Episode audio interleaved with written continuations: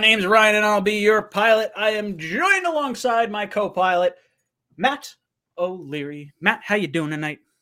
Doing pretty good. I wonder what we're going to talk about. There's uh it's very quiet right now. There hasn't been any drama at all, so it might be a tough go here. It may be a tough little go about it tonight. I don't know if we're going to have enough topics to talk about.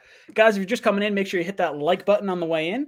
Uh, we will have Ali and Green Bean with us here in just a little bit time, probably about halfway through the show or so, uh, is when they're expected to come in. Green Bean, uh, well, Ali is down in Mobile, Alabama, so he's doing stuff with the Senior Bowl, so he'll be on. And then Green Bean is actually helping a little old lady with her RV, so he's, yes. he's doing some good deeds out there. I wouldn't expect anything less from Green Bean, a, a true champion if there ever was one. Ah, just a great guy. Like legitimately would give you the last shirt off his last shirt he owned if it was off his back. 100%. Oh, 1000%. Yes. 110%. Um, but we got some news we could talk about. We got, got a little bit of news we can get into. Um, let's jump into something that I think is is briefer, and then we'll, we'll go into some of the bigger stuff. Uh, so today we officially get word that Tom Brady ends up retiring. Uh, and I guess we kind of had the, the preemptive, like, oh man, he's retired, like two days ago when Adam Schefter released that tweet. Uh, and then we got the, oh wait, maybe he's coming back because now he ticked off Adam Schefter. so like he's coming back for a revenge tour. Um, what were your thoughts on Brady retiring? How did what did you think of his career as a whole? Did anything change from you uh, for you from beginning of his career to the end of his career? Uh, how'd you what'd you think of the goat? Uh, yeah. So I mean, I think you have to preface this with as, as much as he annoys the hell out of me because he's beaten the Jets a billion times. Mm-hmm. He is the best that we've ever seen do it, and more than likely, I don't see anyone surpassing that. Mm-hmm. Um. But I was surprised to see him retire after losing in the divisional round. I thought for sure that he would want to go out with the Super Bowl ring. And like, it's not like he was bad this year. He was towards mm-hmm. the top in like every single category. So, talk about just going out on top. Um, and I think the best part of it all was like pretty much no mention of the Patriots at all in his first retirement announcement, which is kind of laugh out loud funny. Um, but yeah, uh, just incredible player. Uh, killed the Jets a million times. So congrats on a great career. I am not going to miss you though. I mean, right as you finish that sentence, Belichick comes up on the screen and gets locked on target. Oh, I love it. Um, yeah, look, for me, I hated Tom Brady his entire career. I think he cheated through part of his career, but it's hard for me not to call him the GOAT after every single accolade he has, especially after the 28 to 3 comeback against the, the Falcons. I thought that was just absolutely bonkers. Um, so the guy deserves everything that he got glad he was able to go out on his own terms as opposed to getting you know helped off the field or us seeing him like really really deteriorate i think as a jet fan i sort of wanted him to deteriorate a little bit and like kind of show that he's he's human. Um, but i can appreciate the longevity of his career the success that he had. Um, and i will say this i like him just a little bit more with him in tampa. I think you got to see a little bit more of the fun side of tom brady for these final two years. Uh, like you, I got a chuckle out of the no Patriots comments yeah. in these tweets, and I think Patriot fans are probably, you know, getting a little uh, a little upset about it. But I think in five years' time, uh, they'll be just fine, and there'll be plenty of Patriot comments at his Hall of Fame induction uh, ceremony. So overall, I, I want to ask you, what is your defining Brady moment in your head? Is there is there one Brady moment or like moment with the Jets with Brady? It may not be a good Brady moment for him, but for us, maybe it's different. Oh, okay. There's a few. Um, one that someone tweeted out, I think after the first time he retired on what was that Sunday or Saturday or Sunday, whenever that news came out. Yeah. yeah. Um, so it was in 2006 when the Jets went into New England and beat them on the road in the regular season uh in, in, like the rain and the slop and the game ends on my guy as you you know his jersey's hanging up over there. The Shaun, the Shaun Ellis jersey. Uh, he ends the game on a strip sack, and they literally tore up the field that week and put in AstroTurf. That is just a legendary moment, and like I don't know. Obviously, he's gotten the best of us more often than not, but in terms of like moments where we've gotten Brady a little bit, that's that's pretty high on the list. Yeah, that was that was a nice one. I can't not say the 2010 game against the Patriots in the Super Bowl, or I guess it would have been 11.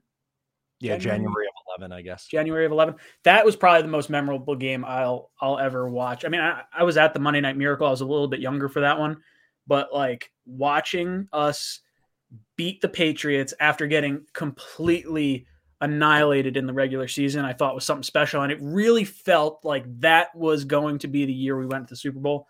Um, and I think we had played our Super Bowl in that divisional round.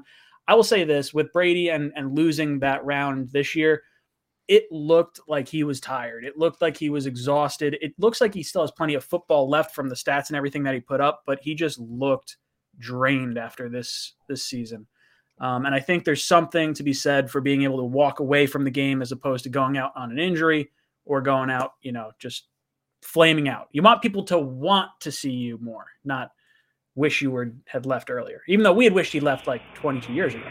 Oh, right. But like that's the thing. Like, even though like Peyton Manning left after the the Super Bowl in 2015, but mm-hmm. I mean, he got hurt that year, and if you remember in the playoffs, he was cooked. They just went mm-hmm. off on that on that defense. That's what won them that Super Bowl, which was kind of ironic because of all the monster numbers he put up in 2012, 13, and 14. But mm-hmm. yeah, it wasn't it wasn't that way, and it's very rare that you see someone go out that hot, like Calvin Johnson. That's really the only other comparable that I that comes to mind where it's like, okay, this player was still downright dominant when they left. For me, the first one would have been Barry Sanders. They, I watched him growing up like I was I was really young. I don't know when he retired. It had to be like 96, 7 or 8, somewhere in that span. Um, but I remember watching him just being like, wow, this guy's really good. I can't wait to keep watching him. And then retired. Yeah. um, so stemming off the little bit of uh, Patriots news going into something a little bit crazier, also sort of involving the Patriots. Uh, Brian Flores winding up suing the NFL uh, for some malpractice in terms of uh, the way they handled interviews and hirings, as well as a whole bunch of shady shit regarding the the Dolphins, the Giants, the Broncos, and text messages with Bill Belichick. For those of you guys that don't know what we're talking about right now, the story broke not that long ago, probably three, four hours ago. And they're apparently Bill Belichick reached out to Coach Brian over the phone and said, Congratulations on getting the Giants job or or about to get the Giants job. And Flores didn't interview or wasn't supposed to interview until Thursday. So Mr. Coach Belichick wound up reaching out to who he thought was Brian Daboll, congratulating him on the job of the Giants head coach before Flores had even interviewed for the job. Uh, Matt, what are your thoughts on everything going on? I would, you know what? Before I go into that aspect, I also want to bring up the whole Dolphins thing because I think this is the, like, the most damning. And I think you're probably going to agree with me on this one. Is Ross, the owner of the Dolphins, offered a hundred thousand dollars per loss that Flores coached the Dolphins to. That is a damning indictment on a league that just started allowing gambling uh, in a pretty high capacity. Matt, what are your thoughts on everything going on with this lawsuit? Yeah, there is a lot to unpack here. And the first thing that comes to mind is you just mentioned it. If those allegations are true, right? And the Dolphins owner is really offering a hundred thousand dollars per loss, that's like Black Sox level of fixing. Like mm-hmm. it, it just it just flat out is. And it's a slippery slope when you have so many sponsorships with you know legalized sports betting, which you know I think we could all agree agree on is a good thing in that it you know mm-hmm. it should be legalized, but it's you know it, it's it's sketchy. It really is. And then when you're trying to say, okay, we're gonna we want a tank, which uh, everyone knew they were trying to do anyway, but actually paying him money for each loss, if that's true, that is that just throws out the integrity of the sport. That's a huge, huge accusation from Flores. So, like, I don't know. I, I almost like I don't think you just make that up. Something that that big. Like, I, I you can't just drop that bomb and then like a month later be like, "Oh, I was really just kidding. I was just upset I didn't get the Giants job." That would be just flat out insane. So, uh, well, yes, this is all alleged. Um, but if true, that is just it's downright crazy. I it's it's absolute bonkers to me to think that I like I had always heard like, oh, the NFL is, is rigged. You know, the, the refs are calling it this way. But to hear like a coach accuse his previous boss of offering 100 G's to yeah. throw a game, like that's insane to me. Like that's worse than anything Spygate or anything like like cheating. Bad, not good. Look, filming other teams' plays, not great. Being asked by your boss, the owner, to throw games, dude, get the hell out of here. Yeah, Flores is never going to coach a game in, in the NFL ever again. I mean, he's blackballed himself just from the lawsuit, which is I think is a ball. I shouldn't say a ballsy move, but it's it's an admirable move because yeah. I think he knew his time in the NFL is officially over um, with this lawsuit. It shouldn't have to be that way, but uh, he's almost he's almost being like, "Hey, I'm trying to make it better for people after me who come mm-hmm. after because." I mean, like let let's be honest. There is there is a disparity here. I don't think we could just put on put the blinders on and pretend that everything's okay. So, yeah, um, he he's obviously this is something that he he genuinely believes happened, mm-hmm. and if that you know if that's the case, he has every right to go after the NFL for it. And I mean, it, th- this league has done sketchy stuff in their time, so again, if these things are true, then yeah, blow the go, you know, go out guns a blazing. You might as well. just, just ah. Yeah. Like, do you think the NFL knew about this lawsuit coming and they're like, "Yo, Brady, uh, you think you can drop some news real quick? we need you one last time." Yeah, that maybe that's why he waited two oh, It felt like two days after that that tweet from Schefter came out. Felt a little early for the whole Brady thing. Um, but yeah, no, this is serious accusations from from just a a purely uh gamesmanship standpoint from both a hiring process and just an on the field scoring points process like you as an owner offering a head coach money to lose when these guys that are on your team have an average career length of 3 years is is inexcusable. And i think the fact that Flores is able to blow the whistle on this is is huge. And i'm hoping he has some really really good evidence because nothing would make me happier than watching Ross go down and watching the Dolphins go up in flames. Yeah, no, as they should, because like I said, if that stuff is is true, they have to be severely punished because that takes away the integrity of the game right there, which is a very dangerous thing that you want to do. Um, I see some people in the chat are talking about the Rooney Rule. So the Rooney Rule uh, is a way for teams to interview minority candidates that are supposed to be outside your team. I think. Yeah.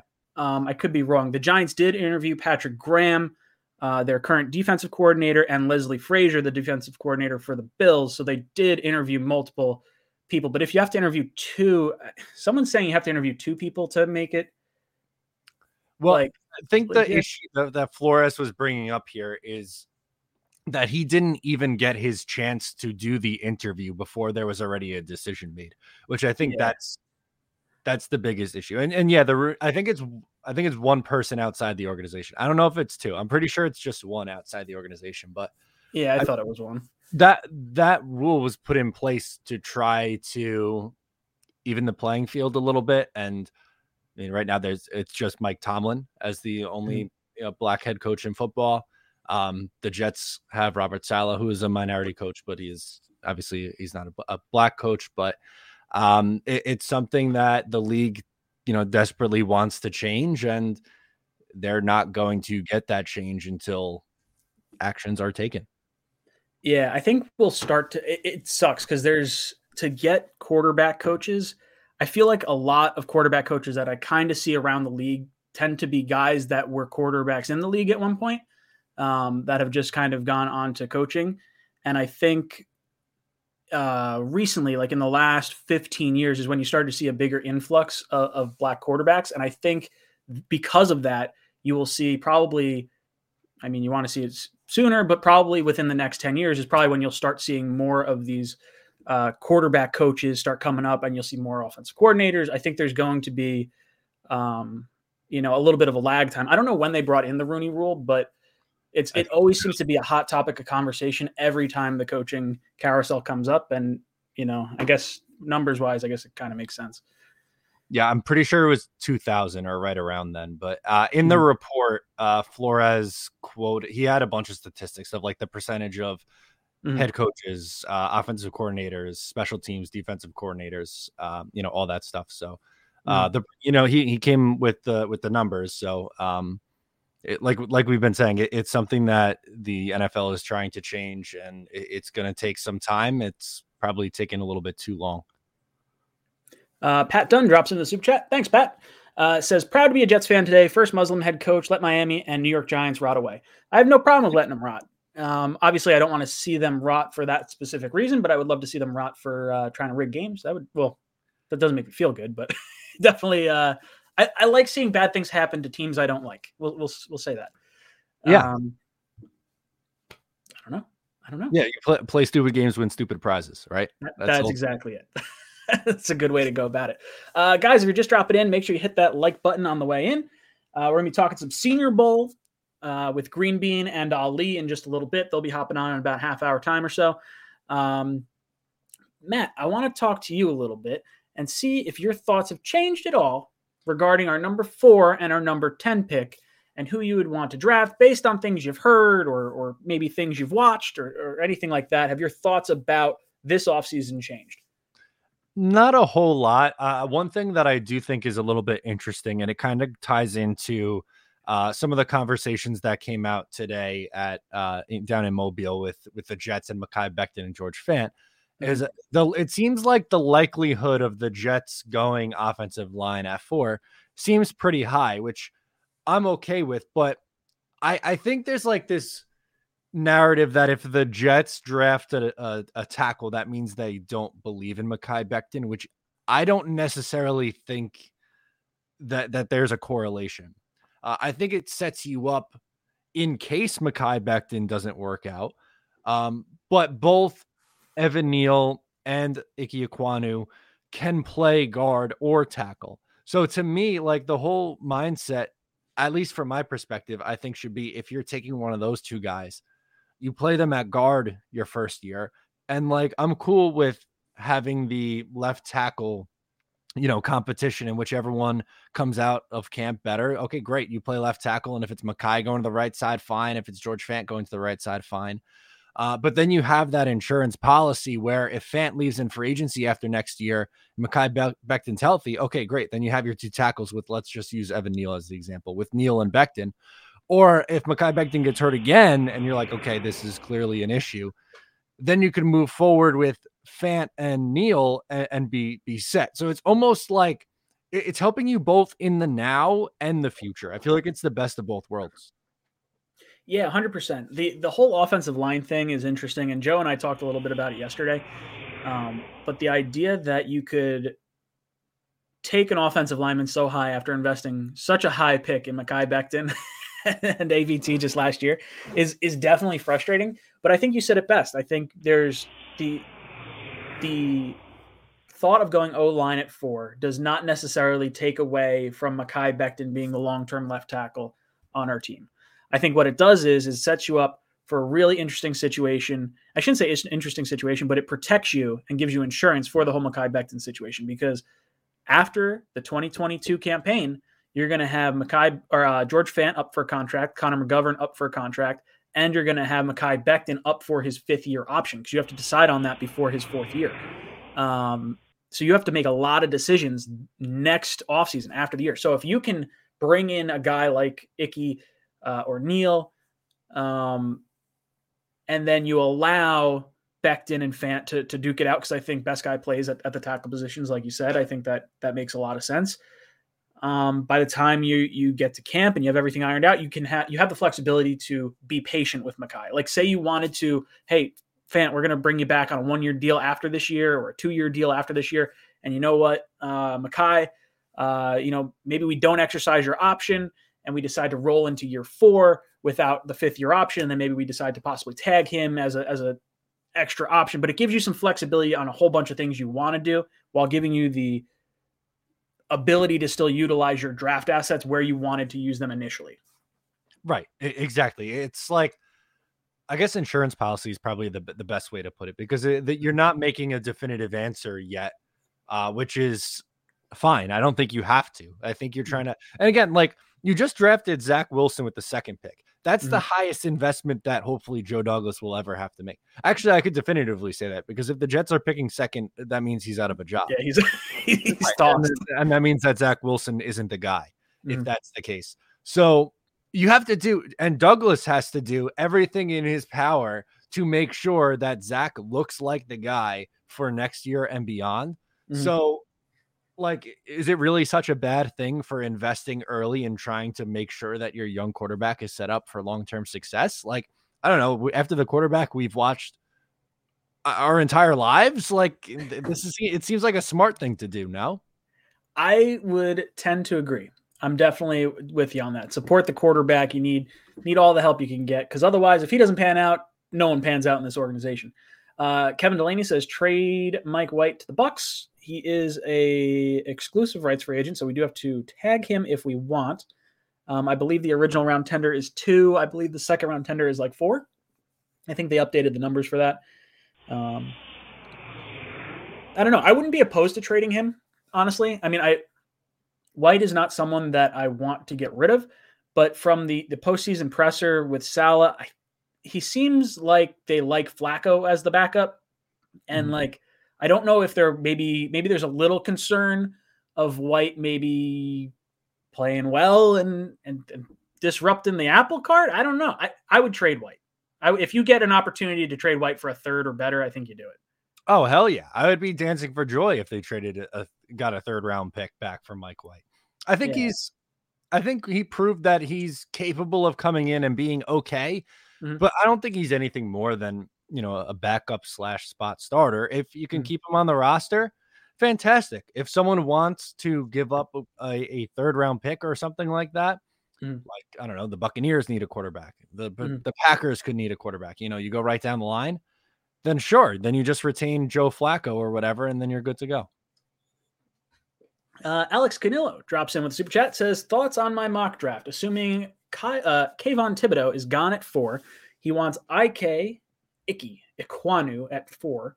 Garrett Wilson at 10. That's his number one wide receiver. Jermaine Johnson, the edge rusher from FSU at 35. Trey McBride, 38. Chad Muma at 69, the linebacker out of Iowa, Illinois?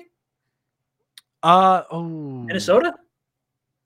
It's a red team. Yeah. I think it's red and yellow. I'm going to call yeah. it Minnesota. It's Minnesota or I, Iowa, I am going to look it up now because it's going to kill me. I think it's Iowa State. Indiana? No, Wyoming. We were way off. we were I'm like going through. I was like, God, it's like white and yellow and red, and ah, I can't figure it out. Whatever. Okay. So, Alex, I love this mock. Um, I don't love Garrett Wilson personally. Um, as far as wide receivers go, I kind of wanted to go a different route as far as like size. Like Burks kind of gives me the Deebo Samuel feel, while Drake London gives me like the massive Mike Evans kind of feel. Um, Garrett Wilson, I do think would fit this offense. He seems super crisp and, and sticky hands. Um, so I wouldn't hate that. And I like Jermaine Johnson at edge rush. Um, ideally, I think that's where we wind up going. I think we go edge rush either at 10 or 35. Um, just because, and I don't know if you saw this, Matt. Did you see um, Daniel Jeremiah's top 50 and how 20 or no, sorry, of of the top 25 prospects in this draft, he had seven edge rushers in the top 25. Was very surprised.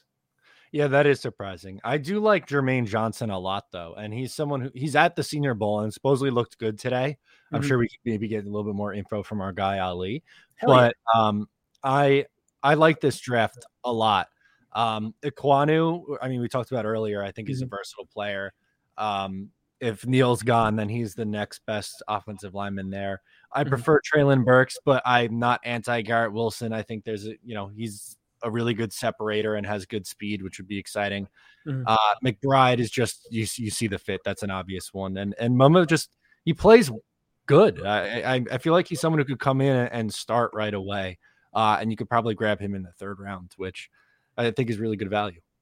Yeah, and I, am pretty sure Muma's on our Senior Bowl team. I'm pretty positive he is. So we get to run him through the gauntlet this week as well. Um, so yeah, love it, Alex. Absolutely love it. Big Joe dropping in with super chat. Big Joe says, "Will you guys be watching USFL this coming spring?" Uh, I'm definitely down for it. Uh, I didn't realize there that was. I didn't realize this was coming out. Um, I thought the XFL was first. Um, but I could be could be wrong. Uh, but yeah, I'm I'm totally down to start watching it. Do we know when like games are going to be? Do you know anything about this, Matt? I have no idea. I didn't watch the the AAF and uh I don't know what's the the XFL. I did not what? watch. You didn't watch any of that? No, not a single snap. Come on. I, okay. I Inaugural season 2022 USFL April 16th. So it looks like they got the what are their team names? Let's see. They've got Yes, continue, accept. Just give me the show me the names. Show me the names of the teams. The Generals, the Stallions, the Gamblers, the Breakers, the Bandits, the Stars, the Michigan Panthers. Oh, oh we're the New Jersey Generals. We're the New Jersey Generals. Come on. Or I shouldn't say we. I guess I am. I'm Jersey. Uh, I'm more. I'm not from Jersey. I'm a gambler though, so maybe that I could that could be my team. You could be the Houston Gamblers, right? Oh, they're from Houston. I love Houston. Yeah. So, so we got the uh, the Michigan Panthers, the New Jersey Generals, the Philadelphia Stars, the Pittsburgh Maulers, the Birmingham Stallions, I think, Houston Gamblers, New Orleans Breakers, and the Tampa Bay Bandits. Interesting, interesting stuff. Yeah, you know what? I want to watch. Ooh, you know, I got to talk to I got to talk to Green Bean too, because you and I, we, you, me, and Green Bean have been talked about this. So, chat, we're gonna let you in on a little uh, little inside thing that we're kind of planning on here. And let us know in the chat if this is something you'd be interested in because we haven't worked out all the bugs yet. But we're thinking about doing a Talking Jets golf outing. Uh, myself, O'Leary, and Green Bean hanging out with all you guys. Uh, gonna have some some details on that. But if you guys are interested in doing like a, a Talking Jets golf outing, it would be the Monday before the NFL draft. So it would be the what would that be? The twenty fifth I think it's the 25th. Yes. Um, that would be the date that we're kind of looking at. So the idea is we get a whole bunch of fans together, get to hang out, play some golf, and do some uh, do some talking Jets, answer some questions, talk some draft stuff. Uh, so yeah, Lewis says, "Hell yeah, I suck at golf. That's all right. We all stink at, well, I stink at golf. I shouldn't talk for everyone, but I'm not very good." Um, all right, sorry. Uh, I saw Edward come in with a super chat. Where did Edwards go? Edward says Ekwonu, Linderbaum, McBride, then defense. Oh, Edward, Edward. That is a beefy, beefy offensive line, and I love it. But I won't go Linderbaum if we go Ekwonu. Yeah, I don't think you can go two. Uh, which that was if you asked me this question in early October, I probably have been like, oh yeah, let's go for it. But I think a, a lot's changed since then. So, mm-hmm. um, yeah, I'm. I think I'm out on that. And I like, I love Linderbaum as a prospect. I just, I, I don't, I don't see it. Ekwonu, yes. McBride, yes. But I, think he would be wide receiver at ten. Thomas Cahill, welcome to the Jets Talk 24 7 Family Brother. Boys and girls, drop some J E T S in the chat for our newest buddy, Thomas. Make sure you drop some love in there. Um, yeah, Kwanu, Linderbaum, McBride. Yeah, look, I, I'm I'm on board anytime we get uh, McBride in the second round, and I'm I'm I'm high on Ekwonu for sure. I I really like Linderbaum. He's an exciting player. If you get Thibodeaux at four and Linderbaum is there at ten, and you don't have trade down offers, um, I would be open to the idea of taking him there. But even then, I don't know. I would have a hard time pulling the trigger on Linderbaum. I think, um, not because I don't like him. I do like him. Uh, who else we got in here? We got just saw it. Jack. Jack Filipowski drops in with a super chat. Jack says, "Where does Jimmy G land? Has one more year on his contract. I think teams like the Steelers or Saints wait a year as next year is a quarterback heavy draft. I think Jimmy G is going to get cut after this uh, like season ends because he's got a pretty hefty contract um, and they could save a bunch of cap dollars. And I think they are inevitably going to want Trey Lance to start at some point. It's that fine line of like, do you let Jimmy G play out that final year or do you just cut bait now and allow Trey Lance to kind of uh, make his mistakes this year in year two? Matt, what are your thoughts on Jimmy G? You can't run it back with Jimmy G. You played that game this year. You can't do it mm-hmm. another year. Um, he's, I mean, he is what he is. He's like a an okay starter, mm-hmm. limited, uh, prone to making a big mistake. Um, is I don't know in the the 20 to 30th best starting quarterback range. He could come in and be like a bridge guy, maybe for like I don't know, maybe a team like Pittsburgh takes a mm. flyer mm-hmm. or or the Saints or someone like that. But I don't I don't see him as a long-term answer. To me, he's a, a stopgap guy until you, you know, you find your long-term answer. And I think that's why the Saints, uh, excuse me, not the Saints, the 49ers traded up to number three in order to draft Trey Lance. It was because they they they see Jimmy every day and they know this. Mm-hmm. Yeah, I think Jimmy winds up somewhere. It's weird. Like I some I saw someone in the chat say uh, Jimmy G to the Bucks.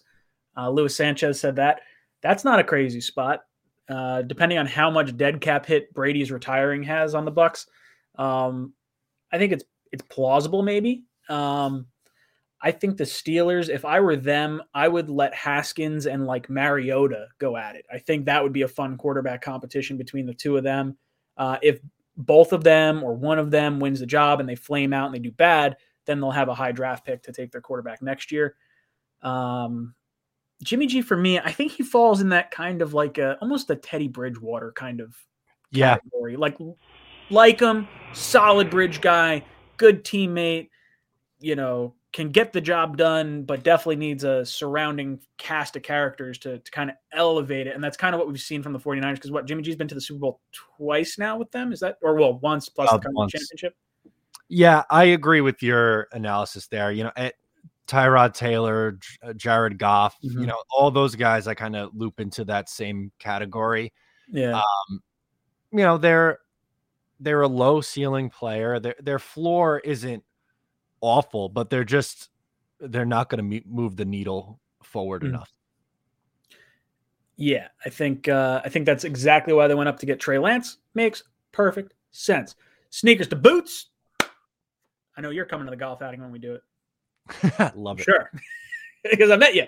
Uh, Sneakers to boots. Thank you for the super chat. Says, how you feeling if JD traded down fourth and tenth pick? Um, I don't like that. No. I I would prefer at this point right now, with the knowledge I have of, of where I think people might go, I would sit pat at four and I would trade down from 10. Um, and that's because I want, I think Thibodeaux is going to be there at four. I really do. I have a hunch he's going to fall. Uh, if he's not, I'm all for taking Ekwonu. Um, if like Hutch, Thibodeaux, and Ekwonu are gone, I'm probably in the boat of taking Neal. Um, maybe not as sold one way or the other on him, but I definitely would go with one of those top four linemen, I think, at four. And then at 10, just because Washington seems like the first place that a lot of people are considering quarterback. Um, especially if Denver trades for for Aaron Rodgers. Now that removes the ninth pick from the equation because they have Jordan Love. They're not going to be taking a quarterback. Um, I would trade out of 10 and, and land somewhere in the mid teens, probably. See if I could get a first next year or an additional second or third this year. Matt, what are your thoughts on trading down? Uh, not with both. I would say if you're going to trade down, 10 probably makes the most sense to move back from. And you're not moving back very far, maybe like five picks or so. Yeah. Um, I just don't see them trading out of the top four because you know, a good player is going to, a very good player is going to be there.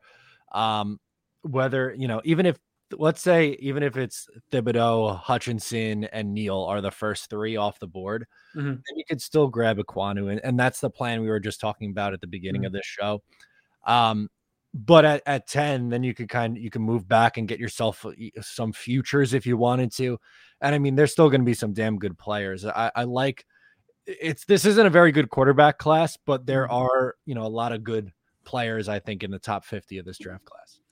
Yeah, I saw a few people talking about Malik Willis thinking he might be the first quarterback off the board after seeing Kenny Pickett get mocked first a bunch of times. That's uh, Malik Willis is the Liberty quarterback. That would be a. I mean, I know we've taken bigger gambles on on smaller school quarterbacks, but Liberty is like that is the smallest of schools. I don't know what yeah. their enrollment is, but it can't be very high. He's I feel like he has some accurate accuracy issues for me. Now, Kenny Pickett, like Did you have you seen the whole thing with his hand size that he won't get measured? Uh, oh, really? That, I didn't see that. I know the, the is it the nine and a quarter inch or nine and a half inch is where you, you want to be above that. Yeah, he's like he would be in the zero percentile right right now, uh, based on what a scout measured him at previously. So note, uh, Liberty has almost forty eight thousand undergrads. So I'm I'm wrong. Bigger school than I thought. yeah, uh, not a big football program though, comparatively. um, but uh, Pickett. So Pickett has that. I think if you're to make a case for anyone, I think Matt Corral would make more sense to go ahead mm. of Kenny Pickett. But I don't know. Uh, even maybe uh, Sam Howell might go before um, the. I just blanked on his name. We're just talking Malik Willis. Malik Willis. Yes, Sam Howell might go in the late first, but I see Willis as a second rounder. I don't think he is a top 15 pick. Yeah, that would that would surprise me. Um, but I guess we've seen quarterbacks rise. So if this guy winds up acing it, like if he has like 10 and a half inch hands and like, you know, runs a crazy fast 40, then, you know, if he kills it in all the quarterback drills and, and interviews, who knows? He could fly up draft boards. And that's what we want. We want to see quarterbacks rising up draft boards. So that means better players fall down to us. This is a good thing. Um, let's see. John Perez drops in with super chat says some coaches on the staff are not coming back question mark. Um, I don't know. Matt, have you heard anything on uh, some coaches not coming back on the yeah, there was uh, the there was one coaches probably. Um, oh my god, I'm blanking on who it was. Now. Was it Kavanaugh? Oh it, no, it was um. Oh, was it Kavanaugh? It was the offensive assistant or whatever, the guy that took the place yeah. for Knapp. Yeah, Kavanaugh. Yes. Okay. Yeah, he's gone. Um, he I shouldn't say he's gone, but he's no longer with us. Like I don't think his job was more than a year long anyway. Um, it seemed like his was was pretty pretty quick. Um, let's see. Thomas Cahill drops in with another super chat. Says it's gonna fall. It's gonna fall. That we get a big ah words are hard tonight. It's gonna fall that we get a big edge tonight, isn't it? I hope so. Um, I keep seeing mock drafts now where I, you know, one of the offensive linemen go, or both edge rushers and like Hamilton go. Like I saw one the other day that had Hamilton and the two edges gone. And then like we had our, our pick of like everyone else after that. And that's like I don't know. Do you think Hamilton or the I don't know where I'm going with this. Off I think Jags go O line at one. And then I think three is the biggest question mark for me. I don't know what happens at that third pick. Yeah, it's um there's a chance that they could go Hamilton there at 3 mm-hmm. uh, I think there is a world where one of them's available. I think for whatever reason, Thibodeaux seems to be the popular one who's who's fallen a little bit. I even saw a mock where he went fifth to the Giants, which it, that was PFF, I think. Yeah, it, it and they had a Ekwonu. Ekwonu, which I wouldn't do, but like at the same time, it's hard for me to get mad at a Ekwonu pick in that spot too that's just it. I when I did my video on that, I was like, you know what? This is not the way I'd go about it. Like I think I'd be running up to the podium yeah, to select Thibodeaux, but like I I really like Ekwonu. I would say Ekwonu. I might rank it like Thibodeaux, Ekwonu, Hutchinson, Neal. Like like that might be my order of guys. Like maybe not. I mean, I like Hutchinson too. I really want Edge. But man, I yeah. Ekwonu's like an angry blocker. Like he'll plant someone six feet deep. Yeah, he plays like the the Joe Douglas style of offensive line, which is very very enticing. And again, I would not be mad at it. Um, the only one like if it's like Derek Stingley over uh yeah, uh, yeah.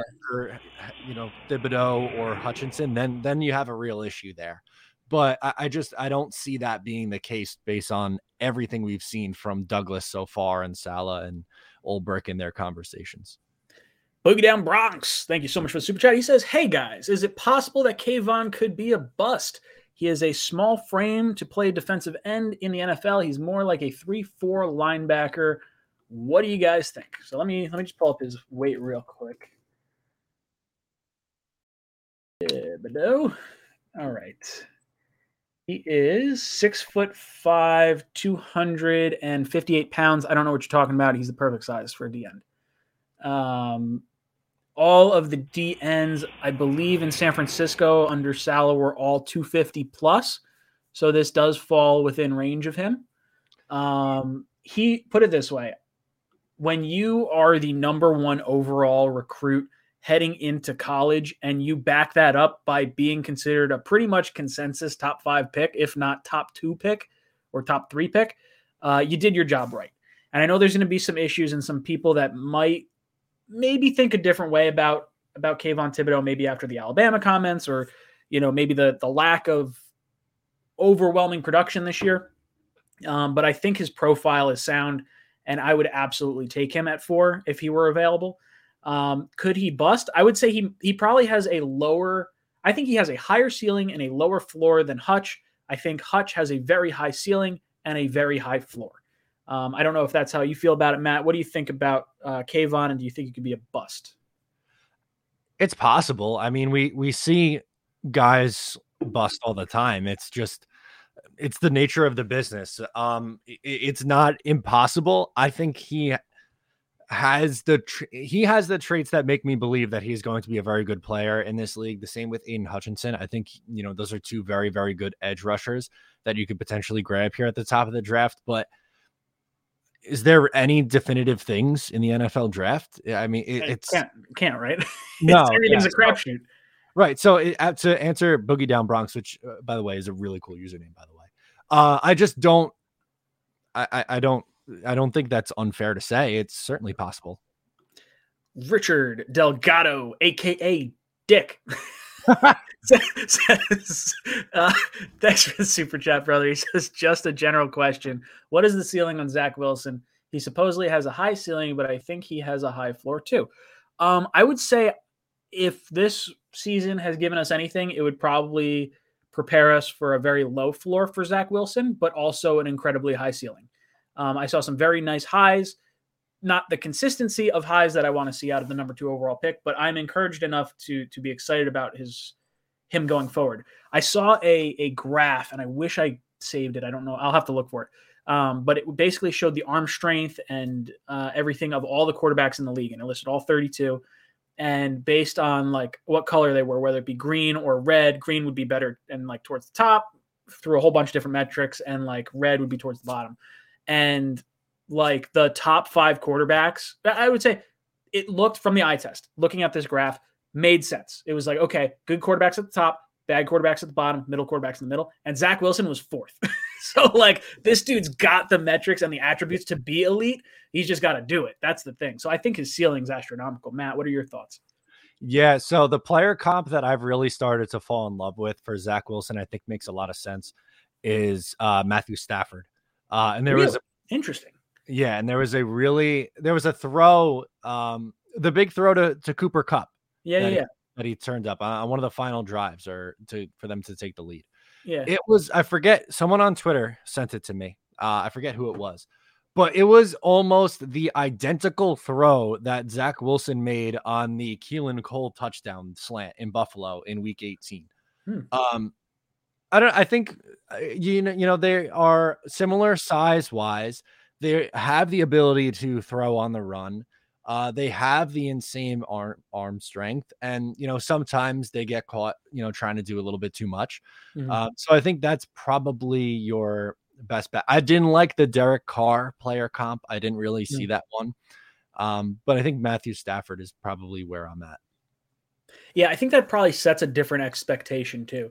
I mean, maybe right now it seems a little aggressive because the guy's going to play for a Super Bowl, but I think by and large, you know, a guy that has all, ooh, sorry, all the physical attributes, um, needs a little bit of help around him, and hopefully we could have the the arm. If we could have the career from Matthew Stafford for Zach Wilson, I would 100% do that. Now, obviously, I want to see a few more playoff wins before year 12 or, or whatever Stafford's in right now, but um, I like it all the same. Matt, who are you rooting for in the Super Bowl? I I I like the underdog of the Bengals, but I think I really I would like to see Donald and Stafford get a ring. I think Donald's been the best defensive player we've seen in this league since maybe LT. Yep. Um, I mean, I, I, don't know who else like who else would you even put in that conversation? I don't, I don't know if there is one. Reggie White, I think, was right around the time of LT. Um, I don't know. The guy's been incredible. Defensive rookie of the year, like eight all pros or whatever the hell he's got. It's like every single year he's a pro bowler. Yeah, he he is really unbelievable. So when the the line initially initially came out with the Bengals getting four points, which I liked. So I bet that I took the Bengals plus four because I think it's going to be a close game. And mm-hmm. I say, you know, if the Bengals are going to win it, um, then you know, so be it. I'm on that side. And then even you know, if the Rams win, I think it'll be a three point game. Mm-hmm. I don't care either way, and I really don't have a definitive answer for who I think is actually going to win the game outright. Mm-hmm. I love Matthew Stafford. Um, Stafford, I made a habit of like Stafford, Rivers, and Romo. I will fight to the death for those three. I, I love they, I love that you named all those guys. I would say Stafford would have been the third on my list, but I love Romo and Rivers. right. But I think they get way unnecessary hate because they never won. So like I I go to bat for those guys because I think they're criminally underrated. Mm-hmm. Uh, so that would be cool from that perspective. I like Sean McVay. I think he's a good coach, and I mean the team is good. They deserve it. But I also love the Joe Burrow story. The Bengals are just a fun team. Mm-hmm. They're incredibly fun to watch. So if either team wins, I'm I don't care. I just want to win my bets. Yeah, I just want to have like a good game. I don't want like some stinker of a game. We've been lucky the last few weeks of football that it has just been absolutely awesome, awesome games week in week out. Uh, Eddie DeJesus drops in a super chat says Ryan's famous last words: "Hold my beer, watch this." I've got plenty of things I could say. Hold my beer. I could say random, ridiculous stuff. I could drop some knowledge on you. I can uh, look at my bagel in the background and and see that she's. See, how many of you were playing highlights with the back of this video and actually saw there was a dog laying there? And for those of you that don't know what highlights is, I'm dating myself right now. Do you know yeah, what highlights is, Matt? No. What's highlights? Oh, I'm too old. Damn it. Okay, so there used to be this this magazine that you'd take um, or not that you take, but you get. I, I, used to see it at the dentist office all the time. It would be in like the schools, and it, it was called Highlights. It was a little magazine, and there would be this like find all the items on the page, and I would like try to find it. It'd be like, okay, here's a fork somewhere hidden in this picture. Try to find the fork, or try to find the boomerang, or you know whatever you're trying to find. Ten items, and that that's what that was. That was Bali's hiding over there, um, and unfortunately, I'm too she old. Blends in. She blends in and unfortunately, I'm too too old to talk about highlights. Ugh. I guess it's bad to talk about highlights on a football channel that's not talking about video highlights, right? That's, that makes I sense. guess I guess so. I, that uh, that sounds familiar. Like I remember reading this book where it was like find certain things, but I don't. I just googled highlights. That was I Spy. I know which one. That's a great book. Um, yeah, or maybe possibly. it wasn't I Spy, but there was like there was a few books where they had like pictures of things all over the place. I see in the chat. Uh, who was it? Who said I saw that. Look at Greg Ganji. Gagny, oh, yeah. Gagny. Highlights was a staple in every pediatrician's waiting room. I don't. Yeah, the I Spy is what I remember. I just, dude, this just this picture just brought up like a core memory I forgot that I had. Oh my god, dude, I love the I Spy books. I'd sit in the library with like three buddies at like eight years old or whatever. We'd be sitting there like, "Yo, check it out. Where's the? We got to find three shadows of pennies." Where yeah. is it? Like it just you look at all. I'm gonna find it first. No, no, no. I'll find it first. Ah, absolutely. 441 people in here, boys and girls. Drop a like on this video on your way in. Ooh, and you know what? For every 25 likes, we're gonna pick a qualifier for a t-shirt giveaway, which I forgot to do at the beginning of the show. Um, so make sure you hit that like button. Let's do. Uh, let's get some qualifiers in here. I'll let Nightbot do some picking. Uh, and Matt, you know what they say about picking. You can oh. pick your friends, you can pick your nose, but you can't pick your friend's nose. That's true. So I hear. oh, jeez. Um, Ant Jet says highlights best feature was the object search in the pictures. Yes, thank you. I don't even remember any of the other things that it had. I only remember that one find the stuff. Um, Kev Cha said or Chata says you still got a VHS recorder. I do not. I don't. Um, but I was offered some VHSs and I I laughed and said no. recently. I, I Do you have one, Matt? I think I have one in here. Give me a second. What? Get out of here. You, what's the last VHS you would have watched? That's going to be the next question for him because he probably can't hear me. Um, Victor Alvarez says there's 420 people in here. Victor, I see what you're doing with those shades. make me smile. No. Uh, Rusty Spooner no. and Jason Reeves, you guys have been qualified. So when I cleaned out my room not too long ago, I found um, this is really old school. So remember how when before DVR you had to like set the TV to record to a VCR tape? Oh, I had yeah.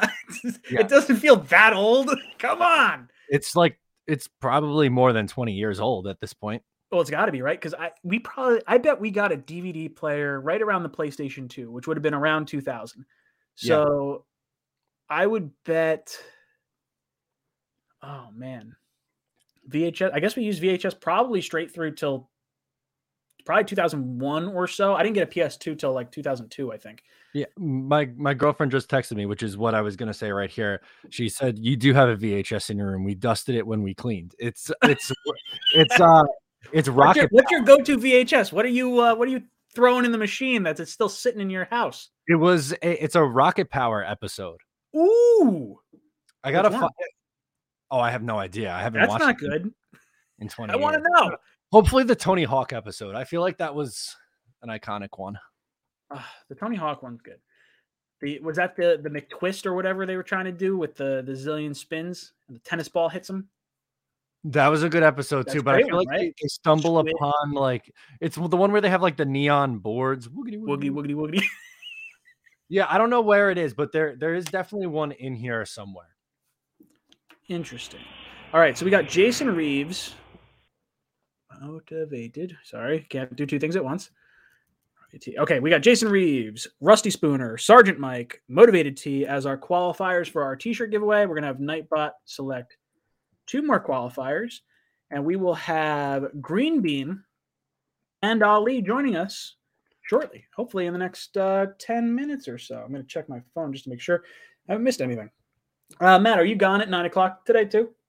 Uh yes, I might be able to hang out until they they get in, so I don't have to leave you solo. But uh, because right now we're still in this, I have the game on behind me. We're still in the second period, so I have really until the start of the third, roughly, before I have to start writing. Okay, okay. Uh, all right. So Kev Chada, Kev Chada with that great comment before. He uh, he's qualified as well. If you guys want to get qualified for our t-shirt giveaway and you're watching the stream after the fact, just leave a comment on this video afterwards, and then we go back and we pick some names from the previous week to get uh, qualified for this week. Uh, let's see our last winner. Oh, we got motivated T again. So let's let's pick another one. Last qualifier, or not last qualifier. Last one for right now. All right. While I do this, Matt, Jean Jacques Saucy, thank you for the super chat. Says Zach is the man. Look at the difference. A team, a different team made for Stafford. We would be going, we would be going wards, abandoning Zach now. I think Almost, backwards. Ah, backwards. It's a Canadian thing. Upside down. Got it. Um, go, going backwards, abandoning Zach now. Go Jets. Love you guys. Uh, thanks, John. Jean Jacques Saucy. It's like the greatest name ever. Uh, and Marist Old Boys. Sorry, Marist Old Boys. You are qualified as well. Woo. For our t-shirt giveaway. Uh, all right. So Zach's the man. Look at the difference team. So I am excited for the growth of Zach Wilson. I don't think he needs a different team. We don't have to surround. Oh well, look, we have to surround him with more talent. Obviously, we were the youngest team in the NFL by a wide margin. But I think the excitement for Zach Wilson and the excitement for the draft picks we have and the everything that's going on for the New York Jets, I think is is really exciting. I think it primes us for a really good, um, really good launch for for the rest of Zach's career potentially. Um, what are your thoughts on? Well, obviously the comparison to Stafford, but but what do you think about Stafford going to a different team? Does it make you think differently of him and his whole situation? For me, no. I always thought Stafford was good. I I just thought he was in a really garbage situation, which is you know kind of the, the point I brought up with both uh, Rivers and and Romo. I think a lot mm-hmm. of external factors played in there, whether it be just the front office being terrible, uh, bad coaching and stuff like that. Um, for for Zach, like just to bring this back to John's question here, mm-hmm. um, I, I think we have to you know, just continue to build this thing with Zach and he will continue to develop. Unless, you know, he has a Darnold fall off a cliff in year three, I don't see this going badly. I think that we saw strides in year one and we just have to see him take a, a bigger step in year two and continue to get better. Yeah, you just got to hope that you see continued growth. That's all all you need. Uh, Kevin Chad is on a a uh, a run here of oh. comments. He goes, "Imagine the porn quality on Betamax." we were talking about VHS and everything. Yo, so this is really funny, and I learned this through Tropic Thunder, and I didn't do any research, so I'm just going to pretend it's true. But did you know that when HD DVR or HD DVDs and Blu-ray were a thing, the reason the world went with Blu-ray is because the porn industry backed Blu-ray. Did you know that? No. Yeah. Really? Oh yeah. that's that's why. And I think that's why we got VHS as well. I'm pretty sure when porn winds up backing one of the technologies, because there's usually two that come out at the same time, um, you wind up uh, going with whatever the large base of people are going to use right now. So I guess right now you're probably talking about cloud uh, cloud hub or something uh, crazy with them. Yeah. Um, pre internet days must have been very tough with that. have you ever watched the movie Middlemen? Middlemen. Ooh, I, I highly so. recommend anyone in the chat who has not watched Middlemen. Absolutely great movie. It is a movie about the um I would say the creation of like PayPal almost, but it's kind of like the creation of internet porn. And this is now this sounds really weird. Me just ranting about internet porn right now, but the um they did a they make a movie about this guy that creates the code to to accept a transaction with a credit card over the internet in the mid 90s right when the internet started getting big and it goes into it, it's like mobsters and guns and drugs and like girls and like all this stuff it's it's more of like a i don't want to call it a b-rate movie but it's like not a headlining kind of movie, but a good watch nonetheless. I think no one probably has seen this movie because everyone else is just leaving me hanging. No, I get it. Whatever. Guys are jerks. Um. Ooh, Aunt Jet says I watched Grandma's Boy the other day. That's a great movie. And then I, I'm assuming Jet X Factor is probably Joe. he says Ryan back in New Jersey. Yeah, I had to do a show yesterday with Joe live from the parents' kitchen in Florida. Someone I thought that. I was in a bathroom because I had this board and batten wall behind me, and I was like kind of sitting like square on the wall, and I'm like, ah, I guess I should have angled it more. so hey, just, don't look like I'm sitting on the toilet right now. Yeah, just sitting on the toilet, no big deal. Ah, whatever. It's okay. You guys can judge me all you want. Um. Rich Ritter because now you have porn in the palm of your hand. Yeah, literally. Banana logo. Oh, real talk for a second. When I was a kid, when I got a PSP, let me tell you, it was the greatest day on earth when I figured out that thing hooked up to the internet. Woo! I'll tell you what. Oh, oh God, oh, sorry. Boy. This is Jets talk. Ryan should not have another beer. Um, all right. Richard Delgado, aka Dick Delgado says, I don't think it's weird to talk about porn because Jets fans like to watch the Jets get railed every week. Richard Delgado is also a great porn name too, by the way. I, it really is. It, would be like, like double D's because you could be Dick Delgado.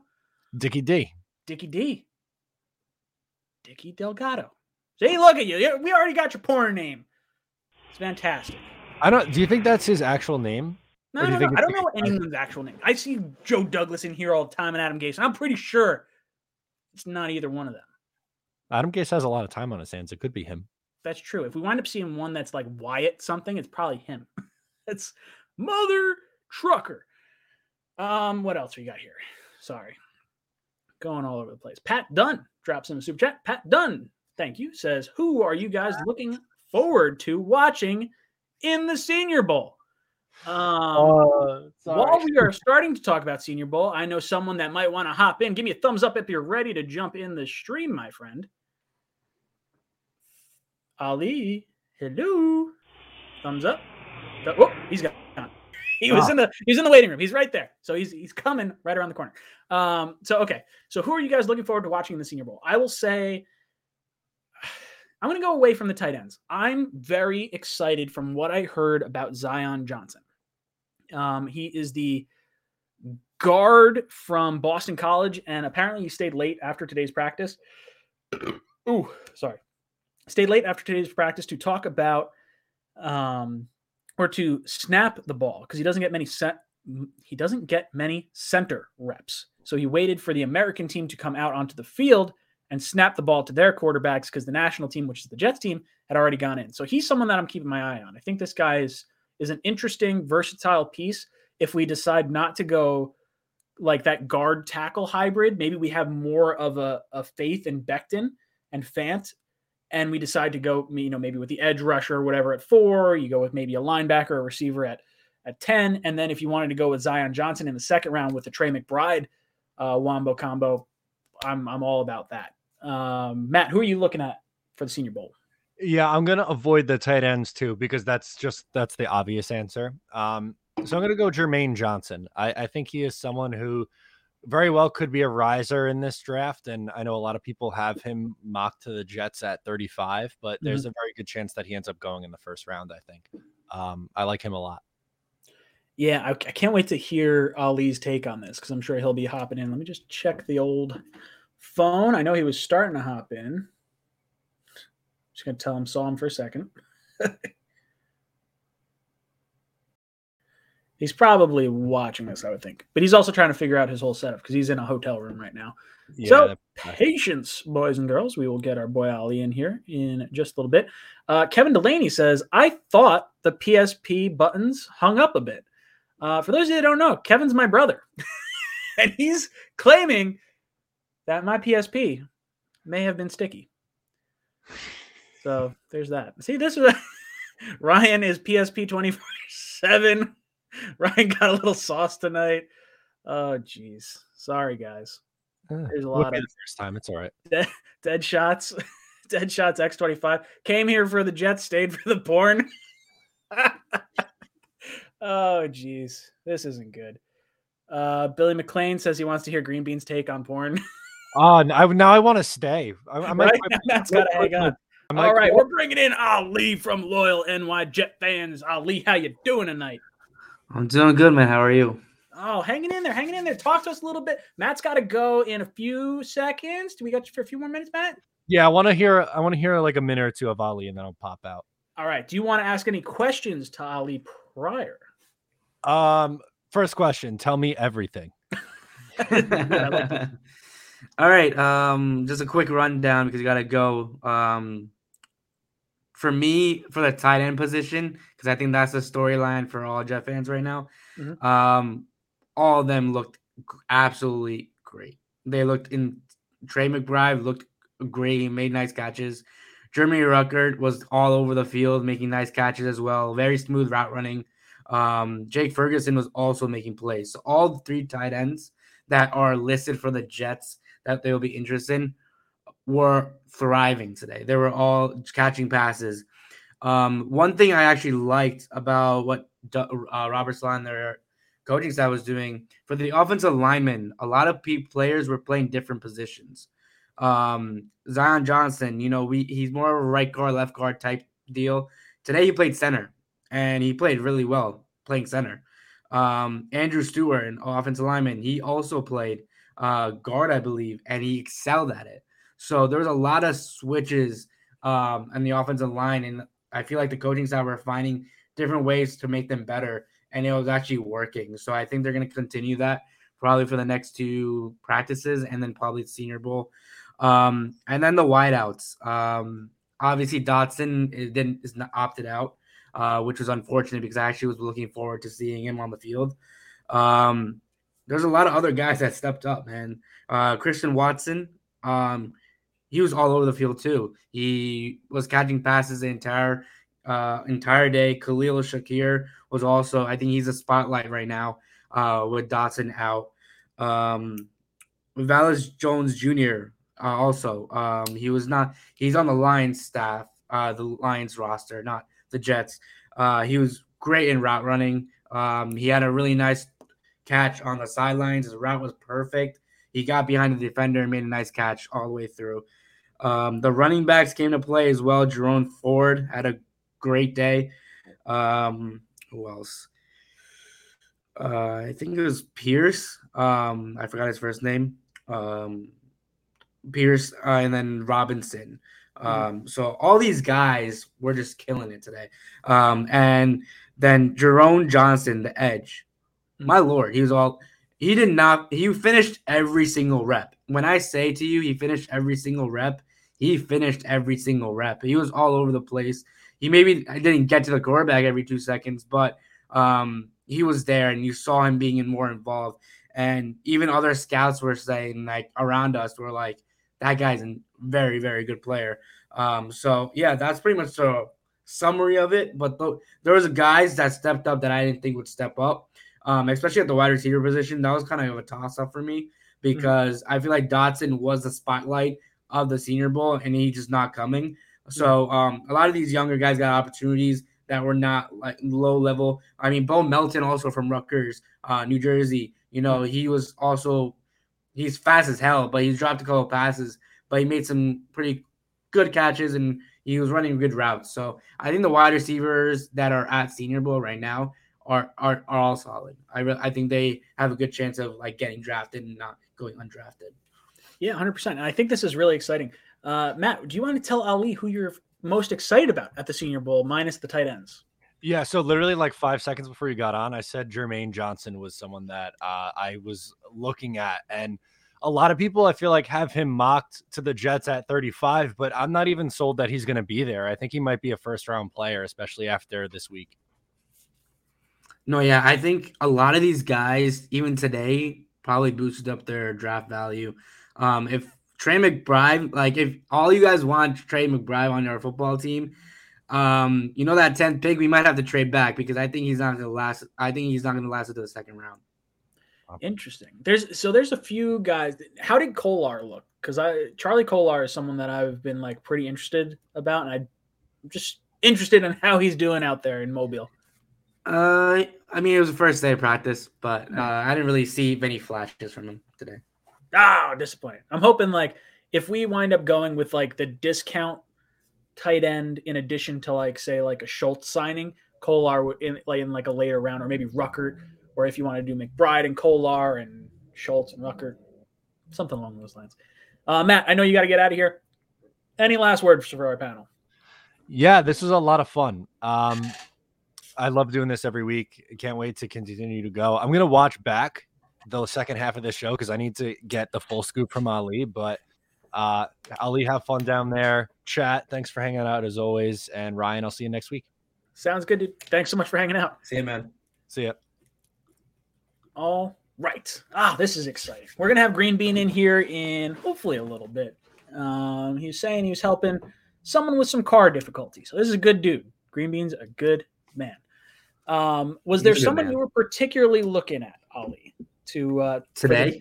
To yeah like is there someone that really really jumped off the page of you? Who are you most excited about? Uh, it's the obvious answer though.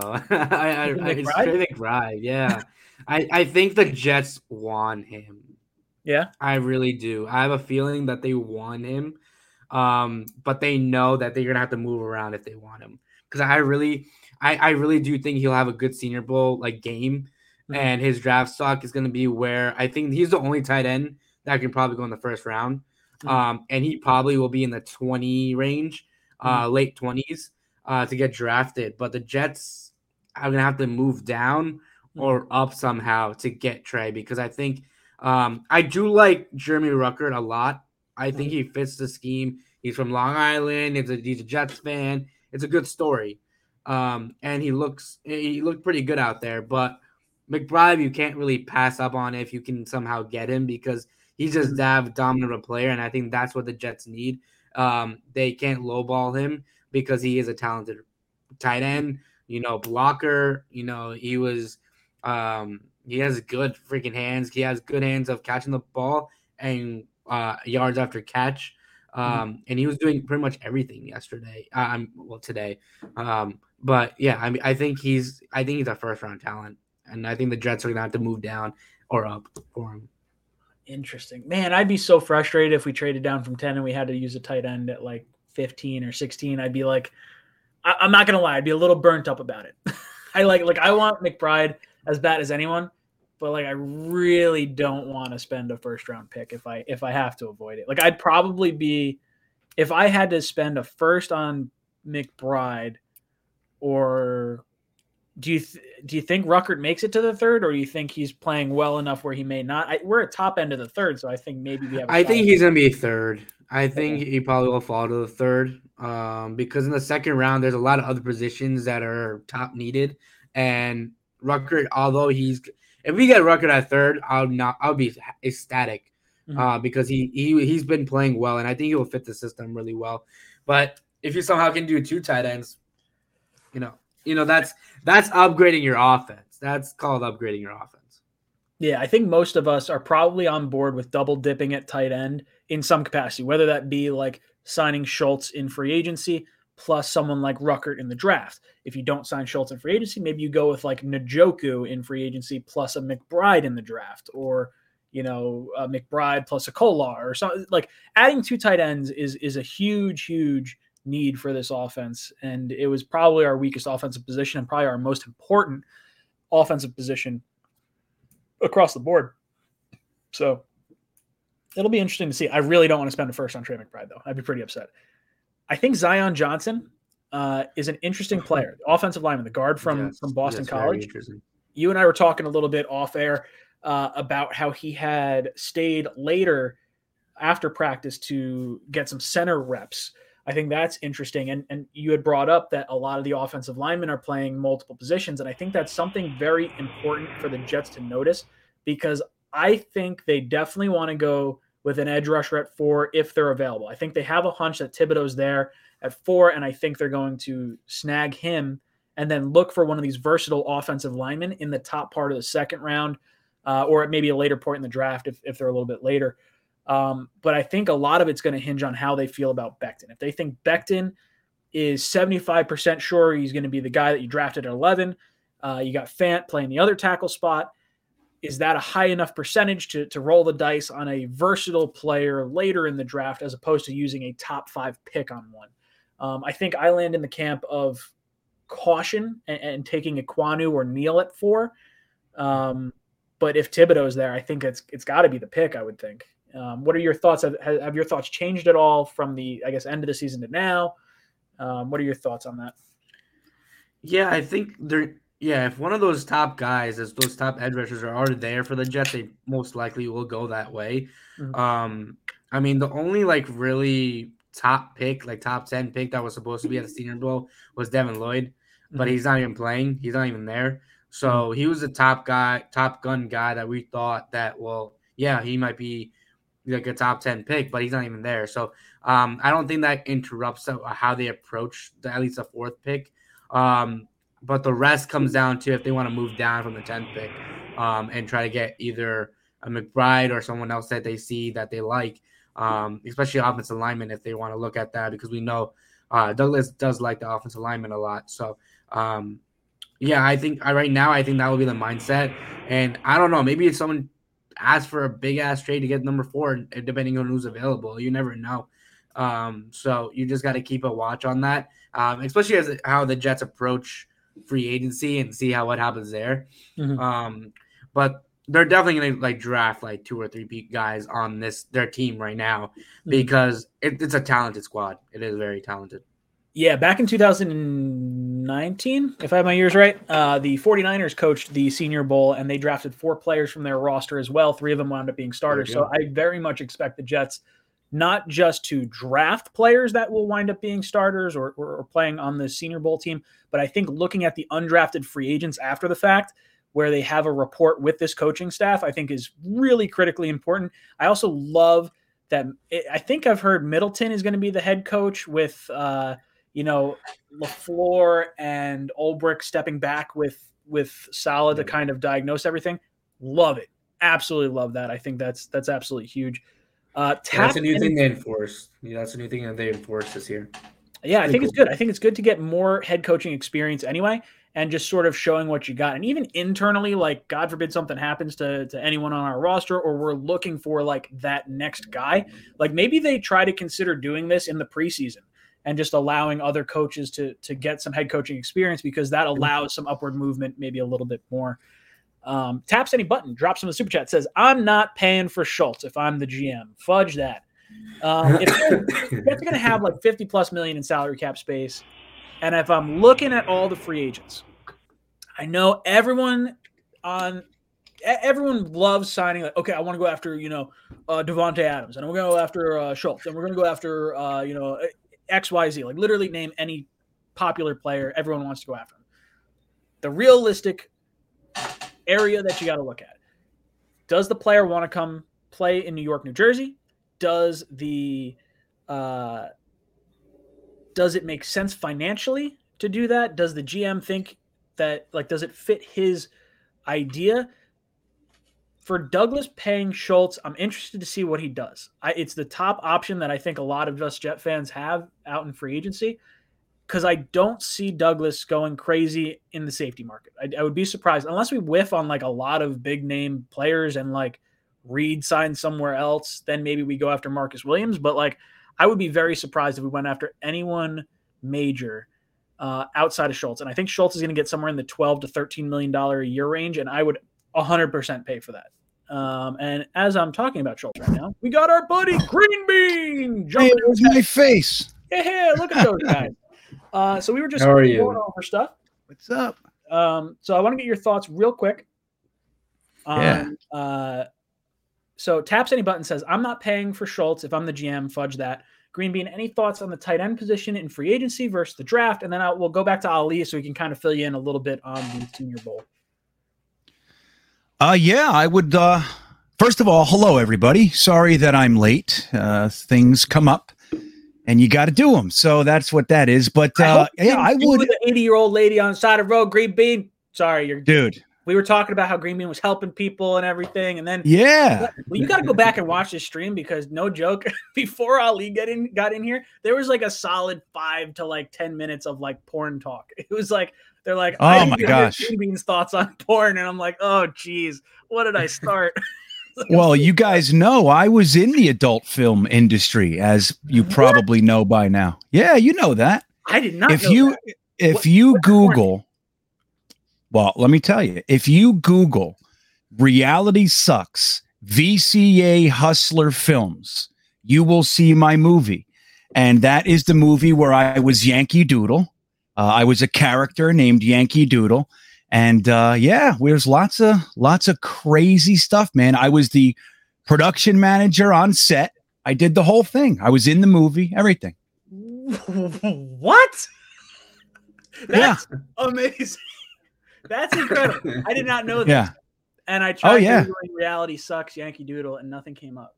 Well, not Yankee Doodle. Yeah, you you got to say reality sucks VCA Hustler films. I think that'll get you there. Yeah, it's the truth. Oh, you believe that, Ali? What do you think, Green Bean. I wasn't uh I wasn't naked in it. I was a character that oh, was that uh okay. Yeah, yeah, that yeah. actually makes me feel better too. Oh, I need, I need, I needed confirmation. Okay, right. I could, I could have, but I didn't because I told my mother I wouldn't. That's the honest truth. I said uh, I wouldn't, so I didn't. I didn't show my dingaling. But on Schultz, on Schultz, oh, see, now uh, I would distracted. I'm having all sorts of fun with it. yeah, it said adult DVD talk oh reviews. I was like, oh man, can I get a green bean review? of some some green green yeah well yeah, yeah. Well, and look, we can we can uh, I can get Sorry. you all kinds of fun stuff. I have no, some no, pictures too. We're good. We're good. Okay, let's talk about Schultz. yeah, yeah. um, I got a picture for you. I'll show you my character. It's a funny guy, but uh, like to see that. Yeah. Uh, so, uh, Schultz, look, I know people don't think that we'll pay for it, but here's here's the whole thing with with Schultz. I, I think that Douglas knows that he's in his rookie quarterback window, and I think we are going to see a little bit different approach to free agency than we've seen the past couple of years with him. While he's been trying to build through the draft, he's had two drafts. He now has a bunch of picks on the top end. What happened, Ryan? What happened? yeah, I don't know what just happened. Tony G in the chat just put bean bagging. uh, yeah, that's Sorry. me. Oh, See, God. I was listening. I swear I'm being an adult right now. Oh, look at all the cucumbers that are coming up now. What is? oh, Okay, I'm Ali, sorry. Ali, what happened in here, What buddy? happened? what happened? What I walk don't into? Ali, what's I going came on? late. I came in late. I, I don't want to know. I don't want to know what happened. Man, it's crazy in here.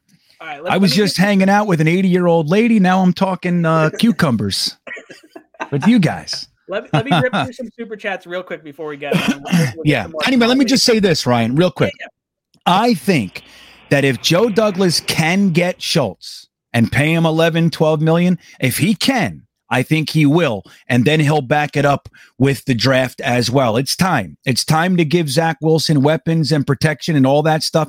And I think Schultz is the finest tight end uh, on the market, period. And I think if if Schultz is willing to come, I think Joe Douglas has no problem paying for him to bring him in. That would be absolutely huge. Yeah. Uh, Josh Scott drops in the super chat says, "Pull a 2010 Pats, take McBride and Ruckert." Um, I don't mind double dipping at tight end in the draft. I don't think I would go with that because I think you'd have to spend a second and third round pick on on those two tight ends specifically, um, or like Ali said, maybe a first round pick with with McBride. Um, but I would probably look McBride, Kolar, or like free agent Mm. plus Ruckert. That's that's kind of in my mind where I'd like to go. Um, don't know if that's that's the direction they end up going. Um, did I wind up losing all these super chats because I'm rambling about stupid stuff? I definitely did. Okay, hold on, give me a You second. did. You Um, got to go into uh, YouTube and get them. I got to go into YouTube. Specifically, just it's the Chrono. Candy super chat. Every all the other super chats are in there. And by I see- I see Josh Scott. I see Chrono Kenny. Do you want those? I got Josh Scott. You got Uh, Chrono oh, Kenny? Well, I, I I just pulled up Chrono Kenny's. I just have it right here. Wham! Okay. All right, Chrono Kenny drops in the super chat says, "What team makes McBride a tight end in the first? I can't see it." Um, so let me pull up uh, Tankathon real quick because I'm just curious who's at the back end of the draft. All right, so teams I could see going after a tight end. Um, Tampa at 27, 100%. They're going to lose Gronkowski. They're going to lose uh, probably Howard. Howard. I, I don't know Mhm. what Brady's contract status is. Hopefully they'd hang on to him, but I think Tampa Bay is a real legitimate spot for him at 27. Um, number 24, Dallas. If they wind up losing um, Right. Schultz, you know that that could be a spot for him. Arizona at 23. If they lose Ertz, could be a spot. Um, other than that, I mean, maybe Miami at 29 right now with the San Francisco pick. Uh, and they'll lose Gesicki, that's exactly most likely. if they lose Gesicki, then I could see them going with a tight end. Are, are you guys at all concerned with the the height of McBride? Because I McBride wind it wound up like going in a little bit shorter. I think he was six foot three and a quarter or something along those lines. Um, definitely smaller than I thought, but it- which is weird because he's listed at six four everywhere, and it's only seven eighths of an inch. Like it's not that big of a deal Yeah. concerned with with height at all. Uh, Ali, I want to get your opinion first, and then actually let me get Green Bean's opinion, and then I want to hear Ali's opinion on Senior Bowl stuff. so Green Bean, Dude. I know. Ali has been watching these guys, dude. I you see Ali started you ranting, see I Ali- loved it, and then I was like, oh, I got to talk to Yeah. Then, you know, fucking Ali, dude. I was watching, I was scrolling through Instagram, checking out Ali's stuff today, man. And I'm I'm just like, I don't know, man. I'm envious, but in the most positive way possible. I'm just like, good for you, dude. I'm so psyched.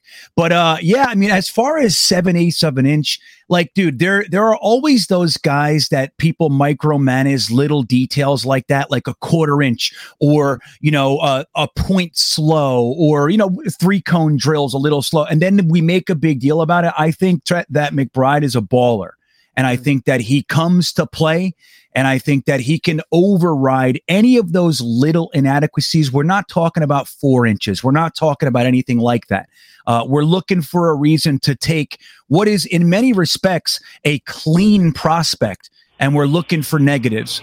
Uh, that's how I see it. I think McBride is going to be a fine tight end in the NFL, and people are going to be lucky uh, to get him if they pick him in the draft, in my opinion. Ali, I want to hear from you, fill Green Bean in on all that Senior Bowl news. Yeah, um, the growing feeling of Trey McBride is the Jets want him. You know, the Jets coaching staff wants this guy. It's just about if they're gonna trade back or trade into the first round to get him. Um, a lot of people believe that's gonna be he's gonna be a first round talent, and he's probably one of if he has a, a couple of great practices coming up, and then goes crazy in the Senior Bowl, he has a first round ticket, right? Like I really do feel that um, he's just he's a guy that can change your offense completely. Uh, he catches the ball well. He yards after catch. Uh, he's also a great blocker, and that's literally the definition of a tight end in the NFL. So um, I've he's even in practice he was killing it today. I feel like every time I looked up, he was making the catch, or Jeremy Ruckert was making the catch, or Jake Ferguson was making the catch. It was a tight end day. It was literally a tight end day, especially for just Saleh's team, the Jets team, the national team. Um, it was a tight end day. I feel like all the tight ends were doing really well. Uh, Ruckert was more very smooth route running. Uh, he was catching the ball in, in rhythm. Um, and Trey McBride was just doing everything. He was moving around like crazy. Um, he was making those tough catches that he does in college as well. So for the tight end perspective, I, I like Ruckert just because he's a better fit in a way. Uh, but McBride is a guy that like dominates mm-hmm. the game. So Ruckert might be a good fit, but McBride is like a guy that you have to risk a top pick for. Ruck, Rucker, you probably get in the third round, right? So yeah. when I'm looking yeah. at McBride, I, when I started doing my little bit of like Senior Bowl preemptive research, do you think there is a a high or may, do you think I think it's more possible that we saw the ceiling of McBride than we have well, I, I, definitely don't think we saw the ceiling of Ruckert, but I think we have seen. I don't even think we've seen Ruckert's floor really. I think that's what gets me excited about him. Where McBride, his senior year this past year, he had 90 receptions, a thousand yards. Like it's hard for me to envision like a better season than that. He only had one touchdown, I think, but he, but like mentally, I mean, a thousand yards for a tight end, that's a, that's a ton of yards. I'd be tickled pink. I don't think we've had anyone over 600 yards since like Dustin Keller in like 2010 or 11. Um, but it's interesting. It's interesting. Oh, a whole bunch of stuff. Uh, Brian Scantleberry drops in with super chat says since Denver's trying to go after Rodgers, they need to free up cap and build draft capital. Do you think we could send, uh, or do you think we can get Sutton for a second from them? No, because I think Sutton's going to have to get traded to get Rodgers. I think what's going to happen is Rodgers and Adams go to Denver. Sutton hmm. and picks go to go to the Packers. Um, Interesting. Yeah, I, I, think they wind up getting both guys, and I think Davante winds up taking a cheaper deal than the thirty million that he's asking for on the open market. I think they're doing that so that way he gets tagged, and then it's a matter of a tag and trade. But now you're talking about what is what do you have to give up to get these guys? Are you giving up three first, three seconds? Like, is, is that enough to to get it done? Or you know, three seconds, three first, and and Sutton. I mean, I would give that up if I were the, the Broncos right now. Like any team that's going all in on Rodgers should have no problem giving up three first round picks because you know you're going to be tail end of the first round for the next three four years anyway. Just go all in. I don't know. What are your thoughts, Ali? I zoned out. Um, it's okay. Sorry. Well, well, all right. Said never trying to get out of Rodgers. Um, no. Uh, I don't. I really don't think that. I really don't. Uh, like, it's just that simple. It's, they're not. No, they're not going to trade that. Put it this way: Do you think Rodgers? Where do you think Adams goes? Does Adams stay in Green Bay? Does he yeah. follow Rodgers to to Denver? Does he go elsewhere? He stays. He stays. All right, all right. Green, Green, Green Bay. Green, Green Bay will pay him. yeah, whatever they want. What do you think, Green Bean? I think uh, it makes no sense for Green Bay not to franchise him. Like it just it does. I can't see a reason why they they wouldn't do that. He's asking for thirty million. What is the franchise for wide receivers? Isn't it like just under twenty million or something like that? I, I could have that wrong. So it would but, be his second franchise tag because he got tagged this past year. So it'd be one hundred and twenty percent which I believe interesting. Eighteen plus one twenty. So you're talking like probably 23 ish million at, yeah. at most, I would think. Well, you know what? I, I I forgot all about the first franchise. I still think that they will. They're going to try to they're going to try to get something for him, like a tag and trade at at yeah. minimum. I just I don't I don't see them just allowing him to go with the hope that they'll get a compensation pick. Uh, you know, however free agency falls for them.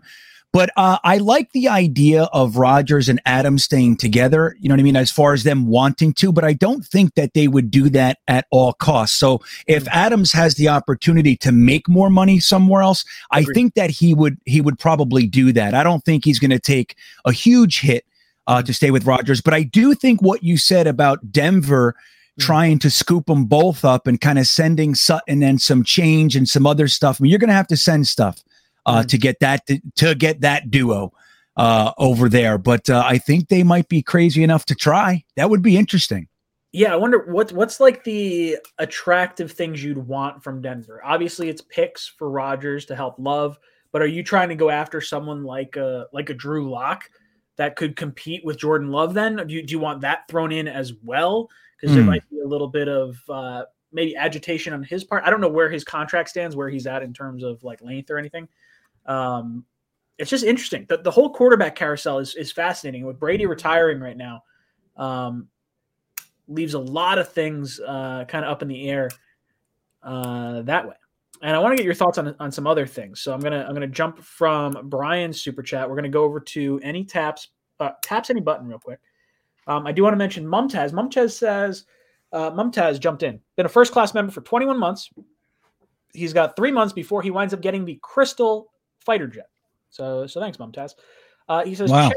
top 50 free agents loaded with guards and safeties. So it would be a shame if we don't fill these two positions with quality players before the draft. So also you have to get a number one wide receiver from pick number 10. So it would be a shame.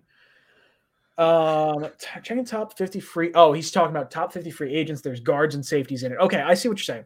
So yeah, Marcus Williams, uh, Justin Reid. I think Jessie Bates goes back to Cincinnati uh, in terms of that.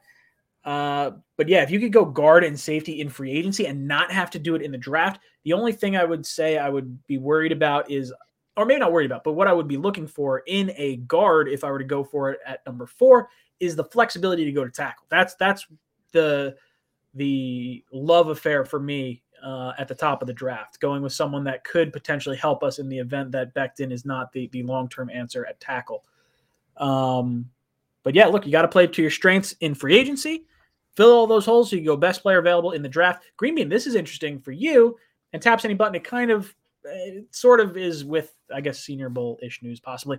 Um, but Daniel Jeremiah released his top 50 prospects uh, the other day, and seven of the top 25 are edge rushers.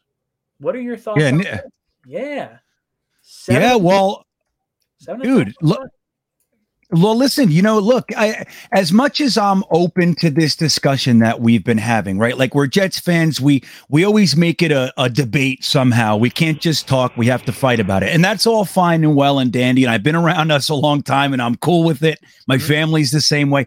But it's like the truth is, and I've been trying to make this case for the past month or so, and I just did it in my most recent podcast, is that like the the analogy that I used, Ryan, was that when you're in a pizzeria, or like think about it like this you're in a Chinese restaurant and they have all these great menu items, you know, the general so all the shit that you see at Chinese food places. But dinner tonight. It was fantastic. But see, that's good, man, right? It's fantastic. But so then they have a cheeseburger too. At, at the Chinese food place. And even though you're kind of in the mood for a cheeseburger, you got to know where you are. You don't buy the cheeseburger because they have it on the menu at the Chinese restaurant.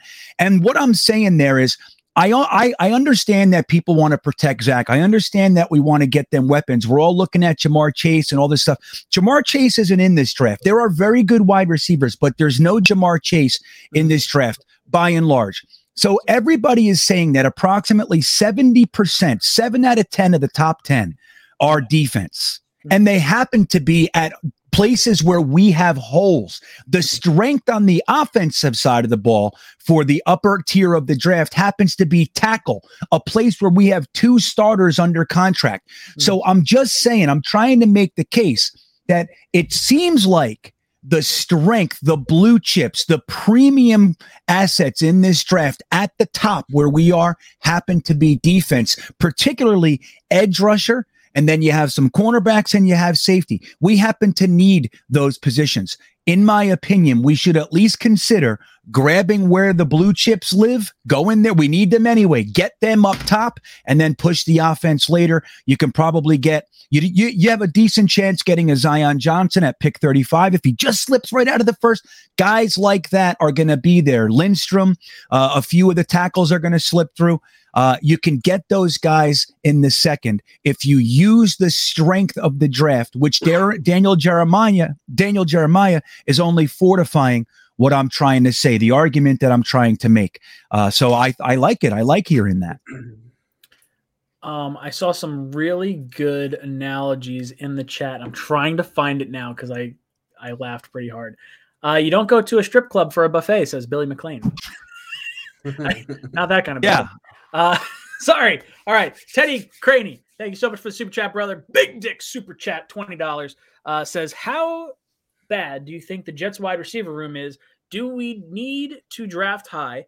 I haven't had a uh, we haven't had great luck with high draft pick wide receivers recently, or just address in free agency. Personally, I think the room, if healthy, is pretty solid. Uh, so, Teddy, this is a really interesting question, and thank you so much for the super chat. Um, I'll say this, and I want to I want to sort of respond to Green Bean while also going into this question as well. So, so Green Bean was talking about the strength of the draft being what seven of the top ten picks being defensive players. Um, yes, um, I don't mind drafting for like towards the strength of a draft, but I also don't want to overdraft players at positions of need that aren't like like vital. Like I would prefer an offensive lineman because you'll have that guy forever. So if you need to extend him, you can stretch his contract out forever, and you know basically you'll get him for a long time. Um, guys like edge rushers, cornerbacks, th- those elite positions that you get that value on that's so important is probably where I'd like to go, even if the the draft might be erring towards the side of like, you know, maybe it's a safety or, or, something along those lines. But there's a lot to go. There's a we got the whole free yeah. agency, the Senior Bowl, and all that good stuff. Sure. Um, but as far as the wide receiver room goes, Teddy, um, I don't think the wide receiver room is bad. But you got to remember we are losing Keelan Cole, Jamison Crowder, and Braxton Berrios is up for a contract. And I have a really bad gut feeling that Braxton Berrios will not be coming back to the New York Jets. I interesting. I, I, really I have a gut feeling about it and I don't love it. I want Braxton back so bad, but I think what's going to happen is he's worth more on the open market and I think Douglas is going to stick to his guns about what he wants from uh, his particular wide receiver, his slot, his returner, things of that nature. And I think some of those end arounds may wind up going to like Elijah Moore than Braxton Berrios if Moore is healthy. Um, so wide receiver wise, we're we're up in the air. Mims, I'm not banking on Mims for anything. As far as I'm concerned, I'd trade him away this offseason. Um, I don't know where we stand as as a, as a team in the wide receiver room. If you bring back Berrios and you have Berrios, Moore, Davis as your core three, then you know you maybe bring back Jeff Smith. You have some guys maybe on the on the practice squad that you want to bring in. I would say there's a few ways that I would like to address the wide receiver position. I don't think there's anyone in free agency that I really like. Although Joe Blewett brought up an interesting point last night. Um, him and I are both very high on on Chris Godwin, and now that Brady's retiring, um, less of a likelihood that Godwin stays in Tampa. He did tear his ACL. I thought he would stay there to play another year with Brady because he's not going to be available to us or to any team until probably October ish, uh, somewhere around then is when he'd start practicing. And I don't love that because I don't want to see. Uh, I don't want to see Zach Wilson wind up not being able to have his full complement of receivers the whole time, and I think that that bugs me a bit. Um, but if you wanted to say, "Hey, we're not really planning for 2022, we're planning for 2023," and you wanted to bring Chris Godwin, maybe that's an option. I would like to go that route. Um, in terms of other free agents, I do like um, Allen Robinson but only because there's a connection with Saleh. I don't feel like he necessarily fits our offense um, the way I'd like. I'm still like pretty strongly on the trade for a proven wide receiver, whether that be someone like Amari Cooper or Calvin Ridley or Michael Thomas, any one of those three, I would think is a better choice than any of the free agent wide receivers at this particular point. I think that the upside is higher. Um, in terms of draft wise, I don't need to go receiver at 10. I have no problem not going receiver at 10. I would say whether you go edge or O line at four might dictate what you wind up doing at 10. If you trade down, maybe there's a little more possibility of a wide receiver. But we heard from Joe Douglas that we want trenches, offensive line, defensive line. Trenches. That, that that tells me four and ten in some capacity, or our two first round picks in some capacity, will be offensive line, defensive line. And if I'm listening to Daniel Jeremiah, who was a scout with Joe Douglas in Baltimore for a time, and he says seven of 25 uh, of the top 25 are edge rushers in this year's draft. I think we're going to try like hell to trade down from 10 into the mid teens, pick up an edge rusher there, in addition to Ekwonu or Neal up at the top of the draft, assuming, uh, you know, one of the top two edges don't fall to us.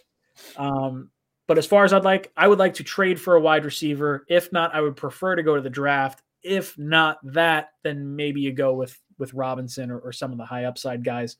Uh, Green Bean, what are your thoughts on the wide receiver position for the New York Jets? It's weird, isn't it? It's like last year uh, when we started this season, we were literally calling it the strength of the team, arguably uh, next to the defensive line, right? That's what we were talking about.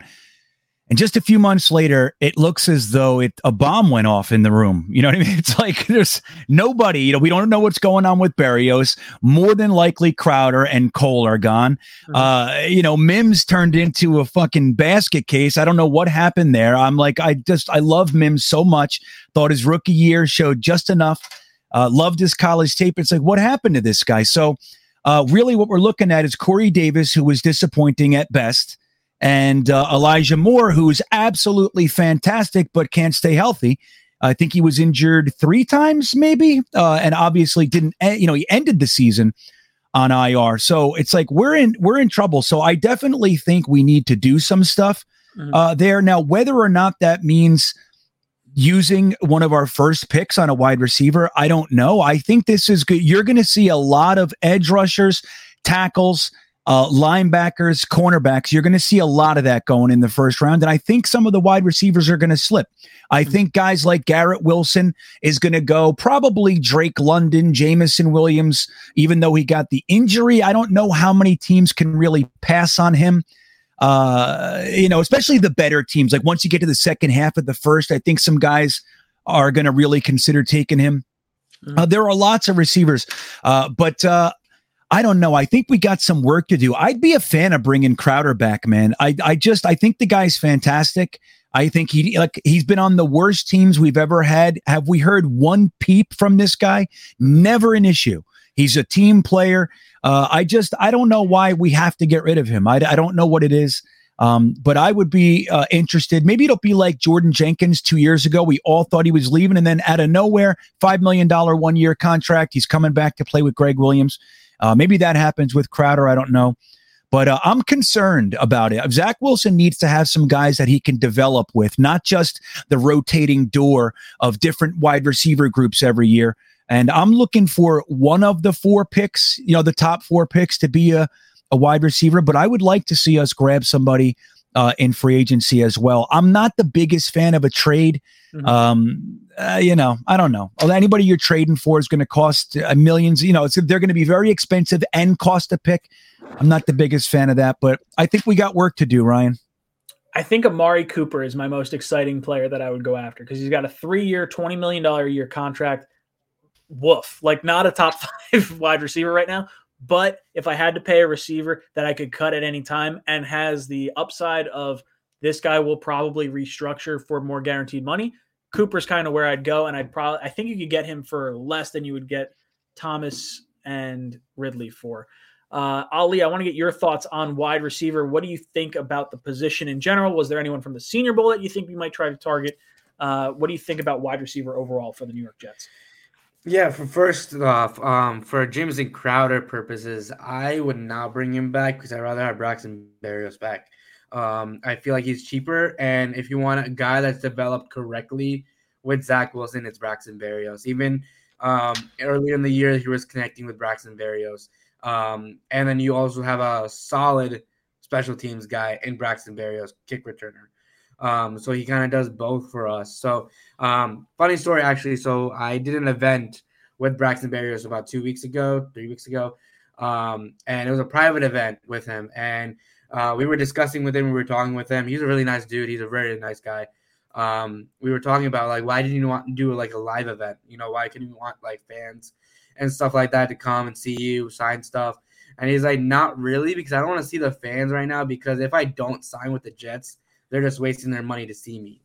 Oh, so not not yeah. many athletes do that. Not many athletes. I I'm in the business for about three years now. Not many people do that. They just go out there. Robbie Anderson, well, he had the event and then left. So, um, eh, so, I mean, it's just it's just business, and I think Braxton Berrios knows he loves a. He's embraced the Jets fans. I think um, because the Jets fans embraced him and loved him for it. So with Braxton Berrios, I think he's a team player. I think he finally has chemistry with Zach Wilson, especially at the end of the season. Um, and he, he's obviously like got snubbed for the Pro Bowl as a kick returner. So, um, and I don't want the Andre Roberts situation again. Uh, if you have a good kick returner, you gotta keep him. Um, you know, Brant Boyer was actually today at Senior Bowl walking around by us, um, and he was talking to one of my pals there, and he was he was asking all these like just a kind of he seems like a very angry dude, but he's not. And I think he wants to keep Braxton Berrios on this team. Um, and I think all Jeff fans want Braxton Berrios. So hopefully Joe Douglas can get it done because I think that's a better option than Crowder because first of all he's younger. Um, he really doesn't have injury issues in his past, um, and he's a he just has a connection with um, Zach Wilson in this offense. So I would keep Zach Wilson. Uh, I would keep him for sure, just for Zach Wilson purposes. Um, and then for the market and free agency and the trade value, um, not any. I don't really want to go after any of the free agent wideouts. I really don't. Um, for trade purposes, I would trade for Calvin Ridley. I think if he's hmm. if if he's mentally safe and mentally good, it is a big risk. It is a big risk to take that. But if they really want to take a shot, because Joe Douglas, if we don't in playoffs next year, he might be on the hot seat. You know, if we're not in the conversation in December, uh, because the Jets need to start winning some football games. So that type of move would obviously risk his job, but it would also save his job if it works out. So those type of trades, he's gonna have to. Even Amari Cooper, he has to look at all those trades uh, to see um, what can happen because he needs a they need playmakers on this offense. They need one more or two more offensive guys to help Zach Wilson keep keep getting better and better. And these type of trades, you know, you everyone's compared it to Josh Allen, Stefon Diggs. When they traded for Diggs, you know, that's when we saw Josh Allen take a huge step after getting a number one wide receiver. Um, maybe the Jets need to go after a big time guy or your quarterback so you can develop. He's already a talented guy. He's ready to go week one. You don't have to develop him. You don't have to go through a Denzel Mims situation. He already he's already proven that he's a playmaker. Now, for the draft purposes of the Senior Bowl, um, obviously Dotson did, is not there, which is very unfortunate. I really wanted to see him out there. Mm-hmm. Um, it was very sad. Um, but uh, there's a couple of players that actually stepped up. Um, Christian Watson uh, from North Dakota State, uh, he was all over the field. Um, he was catching passes. His route running was really good. Um, he he has a tough time with um, jump ball stuff and under pressure as much with the defender rope. So he can't make those tough catches yet, uh, but he's close to. I feel like he would just have it on his fingertips and just drop it. Uh, but overall, he was all over the field. Um, Velus Jones Jr., another guy, he's a great route runner. He was busting people's ankles out there. Uh, he was he's very smooth running. He can catch the ball as well. Uh, he's a very underrated guy that I've seen. Um, and then with Dotson going out, my guy was Khalil Shakir. Um, he's a guy that I feel like is could be a playmaker. He wasn't very involved today. I didn't see many flashy moves from him. Um, that probably will change uh, as we go into the next couple days. Um, but he is a guy that I think will step up to the plate because he has real talent. He has. Um, I did a little bit of film work on him. He has uh, good route running skills, um, and his speed is just insane. Um, so overall, I think the wide receiver market they should add at least one or two, at least one or two. Mumtaz, thank you so much for the super chat, brother. Uh, Green Bean, while I'm going through Mumtaz's super chat, I'm going to ask you to pull up last week's Talking Jet stream. Uh, what? We just I just got here. What is I this? No, it's we're like five minutes from the end of the stream already. It's like weird. this goes like crazy. All right, I got you. Yeah, pull, I got you. We'll grab some. We'll grab five names, guys. We got Ali from Loyal NY Jet fans. If you don't follow him on Instagram, Loyal NY Jet fans, follow him on Instagram. His link to his YouTube channel is down below in the description. He's going to get that back fired up pretty soon. Instagram is his main area of content creation. He's got a bunch of cool clips from the Senior Bowl. I was going through it today. I absolutely encourage you to go over there and give him a follow, give him a sub. Uh, definitely worth your time. He comes on all the time. Ali, I don't know what you're doing next Tuesday. Are you available Tuesday to, to kind of recap some of the Senior Bowl stuff? I'll make it. I'll make time for you. Putting him on the spot. Yeah, we got him. We got I'll him. Make time. I'll, I'll, I'll, make time for you. See, oh, he'll make time for us. I love it.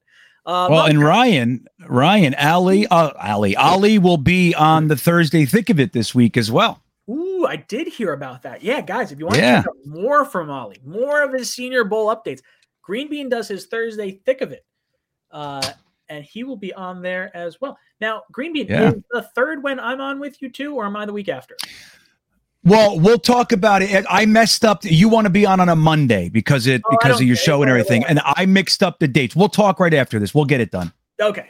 I wanted to talk yeah, to you. Yeah, I confused it, and then I'll be somewhere else at some point. Uh, right. thank you so much for the super chat, brother. Uh, he says Kiper's mock only has cornerbacks and defensive ends in the second half of the first round, also in the beginning too. So, from my point of view, we can get one of each with pick 25 and 38 for sure. We won't get Burks or London in the second round. We need a number one for sure. So I think depending on, I don't. Hmm. I think what happens is the Jets will try like hell to trade for a wide receiver before the draft. Could be day of the draft. Could be could be that kind of situation as well. If that's not done by pick 10 or in the trading of pick 10 down to like the Saints where we get Michael Thomas or whatever, however you wind up working it out. Ugh. If if if that were not to happen, I do think the Jets wind up making the selection of a wide receiver early. Um, now, if you go with someone like Allen Robinson in free agency, then I think that probably pushes it down to a second round need, which I'm totally fine with. I don't mind. I don't think you need a bona fide number one wide receiver. I think if you have a lot of, of solid guys, I think that's good. I think Elijah Moore creates enough headaches, and I think bringing in someone like a, a Robinson or insert second round wide receiver is, is, in addition to a tight end, I think is enough headaches for a defense to to worry about. Um, but I would say I would look much stronger at Burks and London at 10 if we don't address free agency via trade or draft prior to that. Ali, what are your thoughts on the wide receiver position? Yeah. Um, for the wide receiver position, I feel like it's the same thing over and over. It's just they need to go out and get some guys. Um, I do want Elijah Moore in the slot position. Um, I think I, I do like him in the end rounds and whatever um, and like the fun things, but I think he needs to just stay in the slot. I think he'll be more effective um, for our team in the slot because he's good at uh, he's good after yards after catch. We saw that all year, so I think he would be solid at that. Just being strictly in the slot. I don't know if he will be that Deebo. I thought he was going to be the Deebo for us. Mm-hmm. Um, I don't know if it will be. I think maybe get someone in the draft that maybe fits those characteristics. Mm-hmm. Um, but I, I think he'll be more effective just standing in the slot. I do like Corey Davis. I really do. I think when he comes back, I think he'll have a good year. I really do. If he stays healthy, um, I I like the Corey Davis pick a lot when we picked him up. Um, I want to bring back Keelan Cole. I really do. Um, mm. I, I like Keelan Cole a lot. I think he um, didn't when he got the chances, uh, he was making the most of it out of it. But then the injuries happened and people were double teaming him, and he was I guess he just wasn't not a number one. and mm. that's why he was unsuccessful with us and dropped a lot of passes. He didn't wasn't open ever.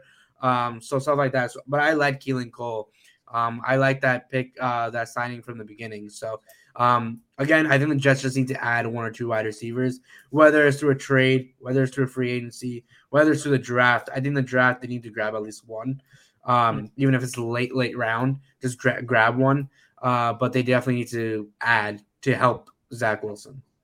Yeah, I, I was on board with Keelan Cole. I really liked him coming in. He had one of the highest contested catch rates, uh, along with Corey Davis in the league two years ago. I think he's someone that is more of a glue guy, like a guy that can bond a locker room together. I was watching some of the One Jets Drive got, uh, videos, and you're watching him interact with the whole wide receiver room, and he's just he's a fun guy to have around. When you see him, like, hey, helicopter, shut up, unless you're the owner, then never mind. like that's like that's fun. I, I enjoy that type of of personality, and I wouldn't be opposed to Keelan Cole coming back. Um, I think we gave him one year, five million, if I'm not mistaken. Um, it'll be interesting to see what, what winds up happening there because I do think there's probably a situation where uh, Crowder maybe does not get signed initially because we're trying to go for Berrios, and maybe Berrios asks for the moon and Crowder's good with taking another five million dollar deal or something like that. Maybe you you go somewhere along those routes. Um, but interesting stuff. Green Bean, your thoughts on the wide receiver position possibly going at number 10. Uh, and what do you think about Mumtaz and everything he's got going on right here? Uh, well, as long as we don't trade, I'm sorry, Ali, uh, I I disagree. As long as we don't trade a, a, a, premium pick for a guy who played five games last year while uninjured, uh, mental health is a, is a sticky one, man, and you never know what the deal is. It's too high of an asset. If Calvin Ridley, if we can get him for a conditional kind of a thing and work with him, great. But I don't know if he if he fits. Amari Cooper freaks me out a little bit too. Uh, the money and everything. I'd rather just sign Godwin or Robinson and call it a day. Um, but I agree with the other thing Ali said. He said it's like it's the same thing over and over, right? Like here we are again. Uh, I'd like to fucking finally get a, a group of guys that are here for more than a year, man, or two years. Like that's what it is for us. We have two years of these guys. You know, Kearse is here for two years, then he's gone. And this guy's, I want to have a stable of guys uh, that can stick together for Zach Wilson. So they're they're telepathic. That's what we see. We see guys that are great. They have their receivers that they develop with, and they don't even have to talk. They can see each other 40 yards away. They know exactly what each other are thinking. That's what I want for Zach Wilson. And I think we got to stop. We we have to stop making it hard for this young kid, man. If he's going to succeed, what getting some wide receivers that are going to be here for a minute and can help him is going to be is going to go a long way to get that done wide receiver is going to be the big, big topic of conversation, along with tight end. The weapons, this entire offense. An edge. An edge. I want to mention something for cornerback. We do need cornerbacks. We do, mm-hmm. and uh, there's two that stood out. I, I, called you out in one of my videos. I don't know if you saw it. I should have tagged you in it, but I, you, I was like, I know Ali wants a cornerback at the top of the draft, and I was just like a little hot and bothered about it. Yeah, I mean, I will. it just depends for me. I, I feel like stars come out who are drafted early in the rounds. You know, there's developed cornerbacks and safeties that go early and make in the league. So I was like, the Jets need that desperately, especially if Marcus Maye walks for the safety position. We don't know. We like that could be a position that could help this team a lot.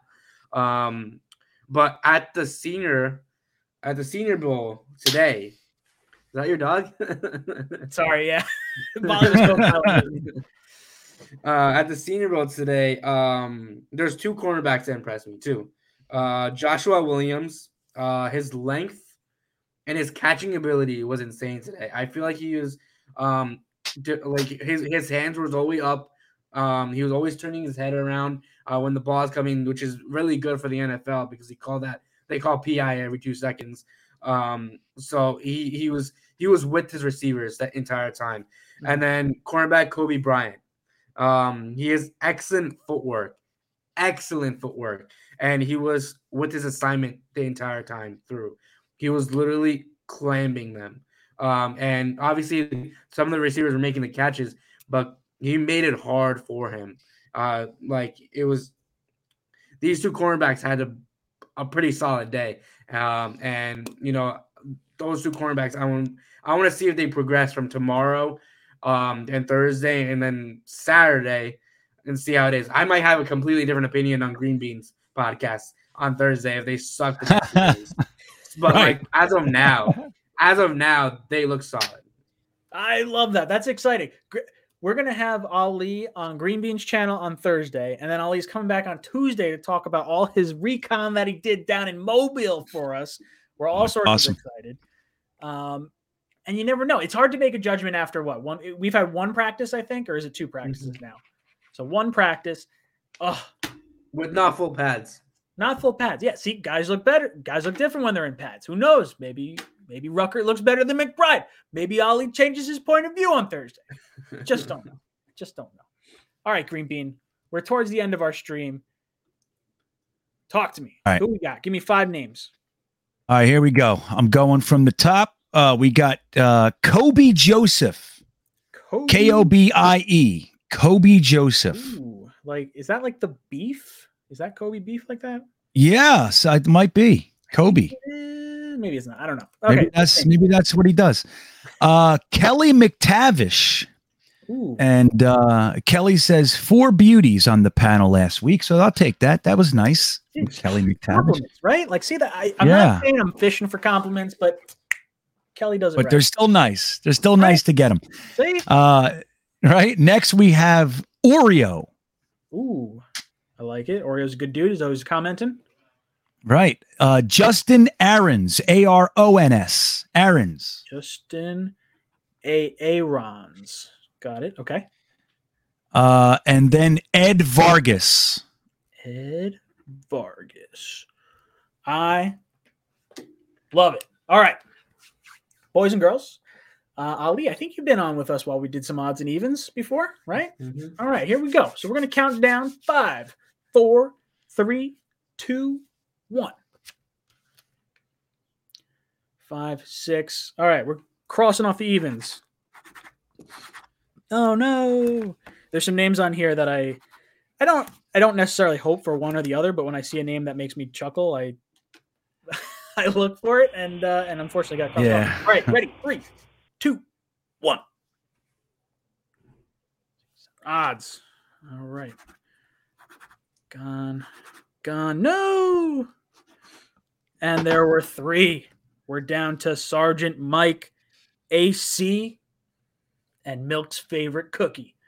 Three, two, one. Well, okay, so that's 10, 12. Chat, well. give me a number. Give me a number. We're at an even right now. Let's see what happens. If we get an odd, we got to do it again. or no, if we get an even, we got to do it again. What did we just have? We had 12 total? Yeah, 12. Uh, plus a seven, it's a 19. All right, so odds get scratched off. Ah, oh, Milk's favorite cookie. I'm so sorry. So sorry. Gonna be uh, AC. AC, you are today's t shirt giveaway winner. Reach out to me on one of my social media platforms. I'll get you a Wall Street Wilson shirt. Let me just get your information. Make sure you hit me up. All right, boys and girls, we have reached the end of our panel. I want to go around and give our closing thoughts. Green Bean, any last words for our panel?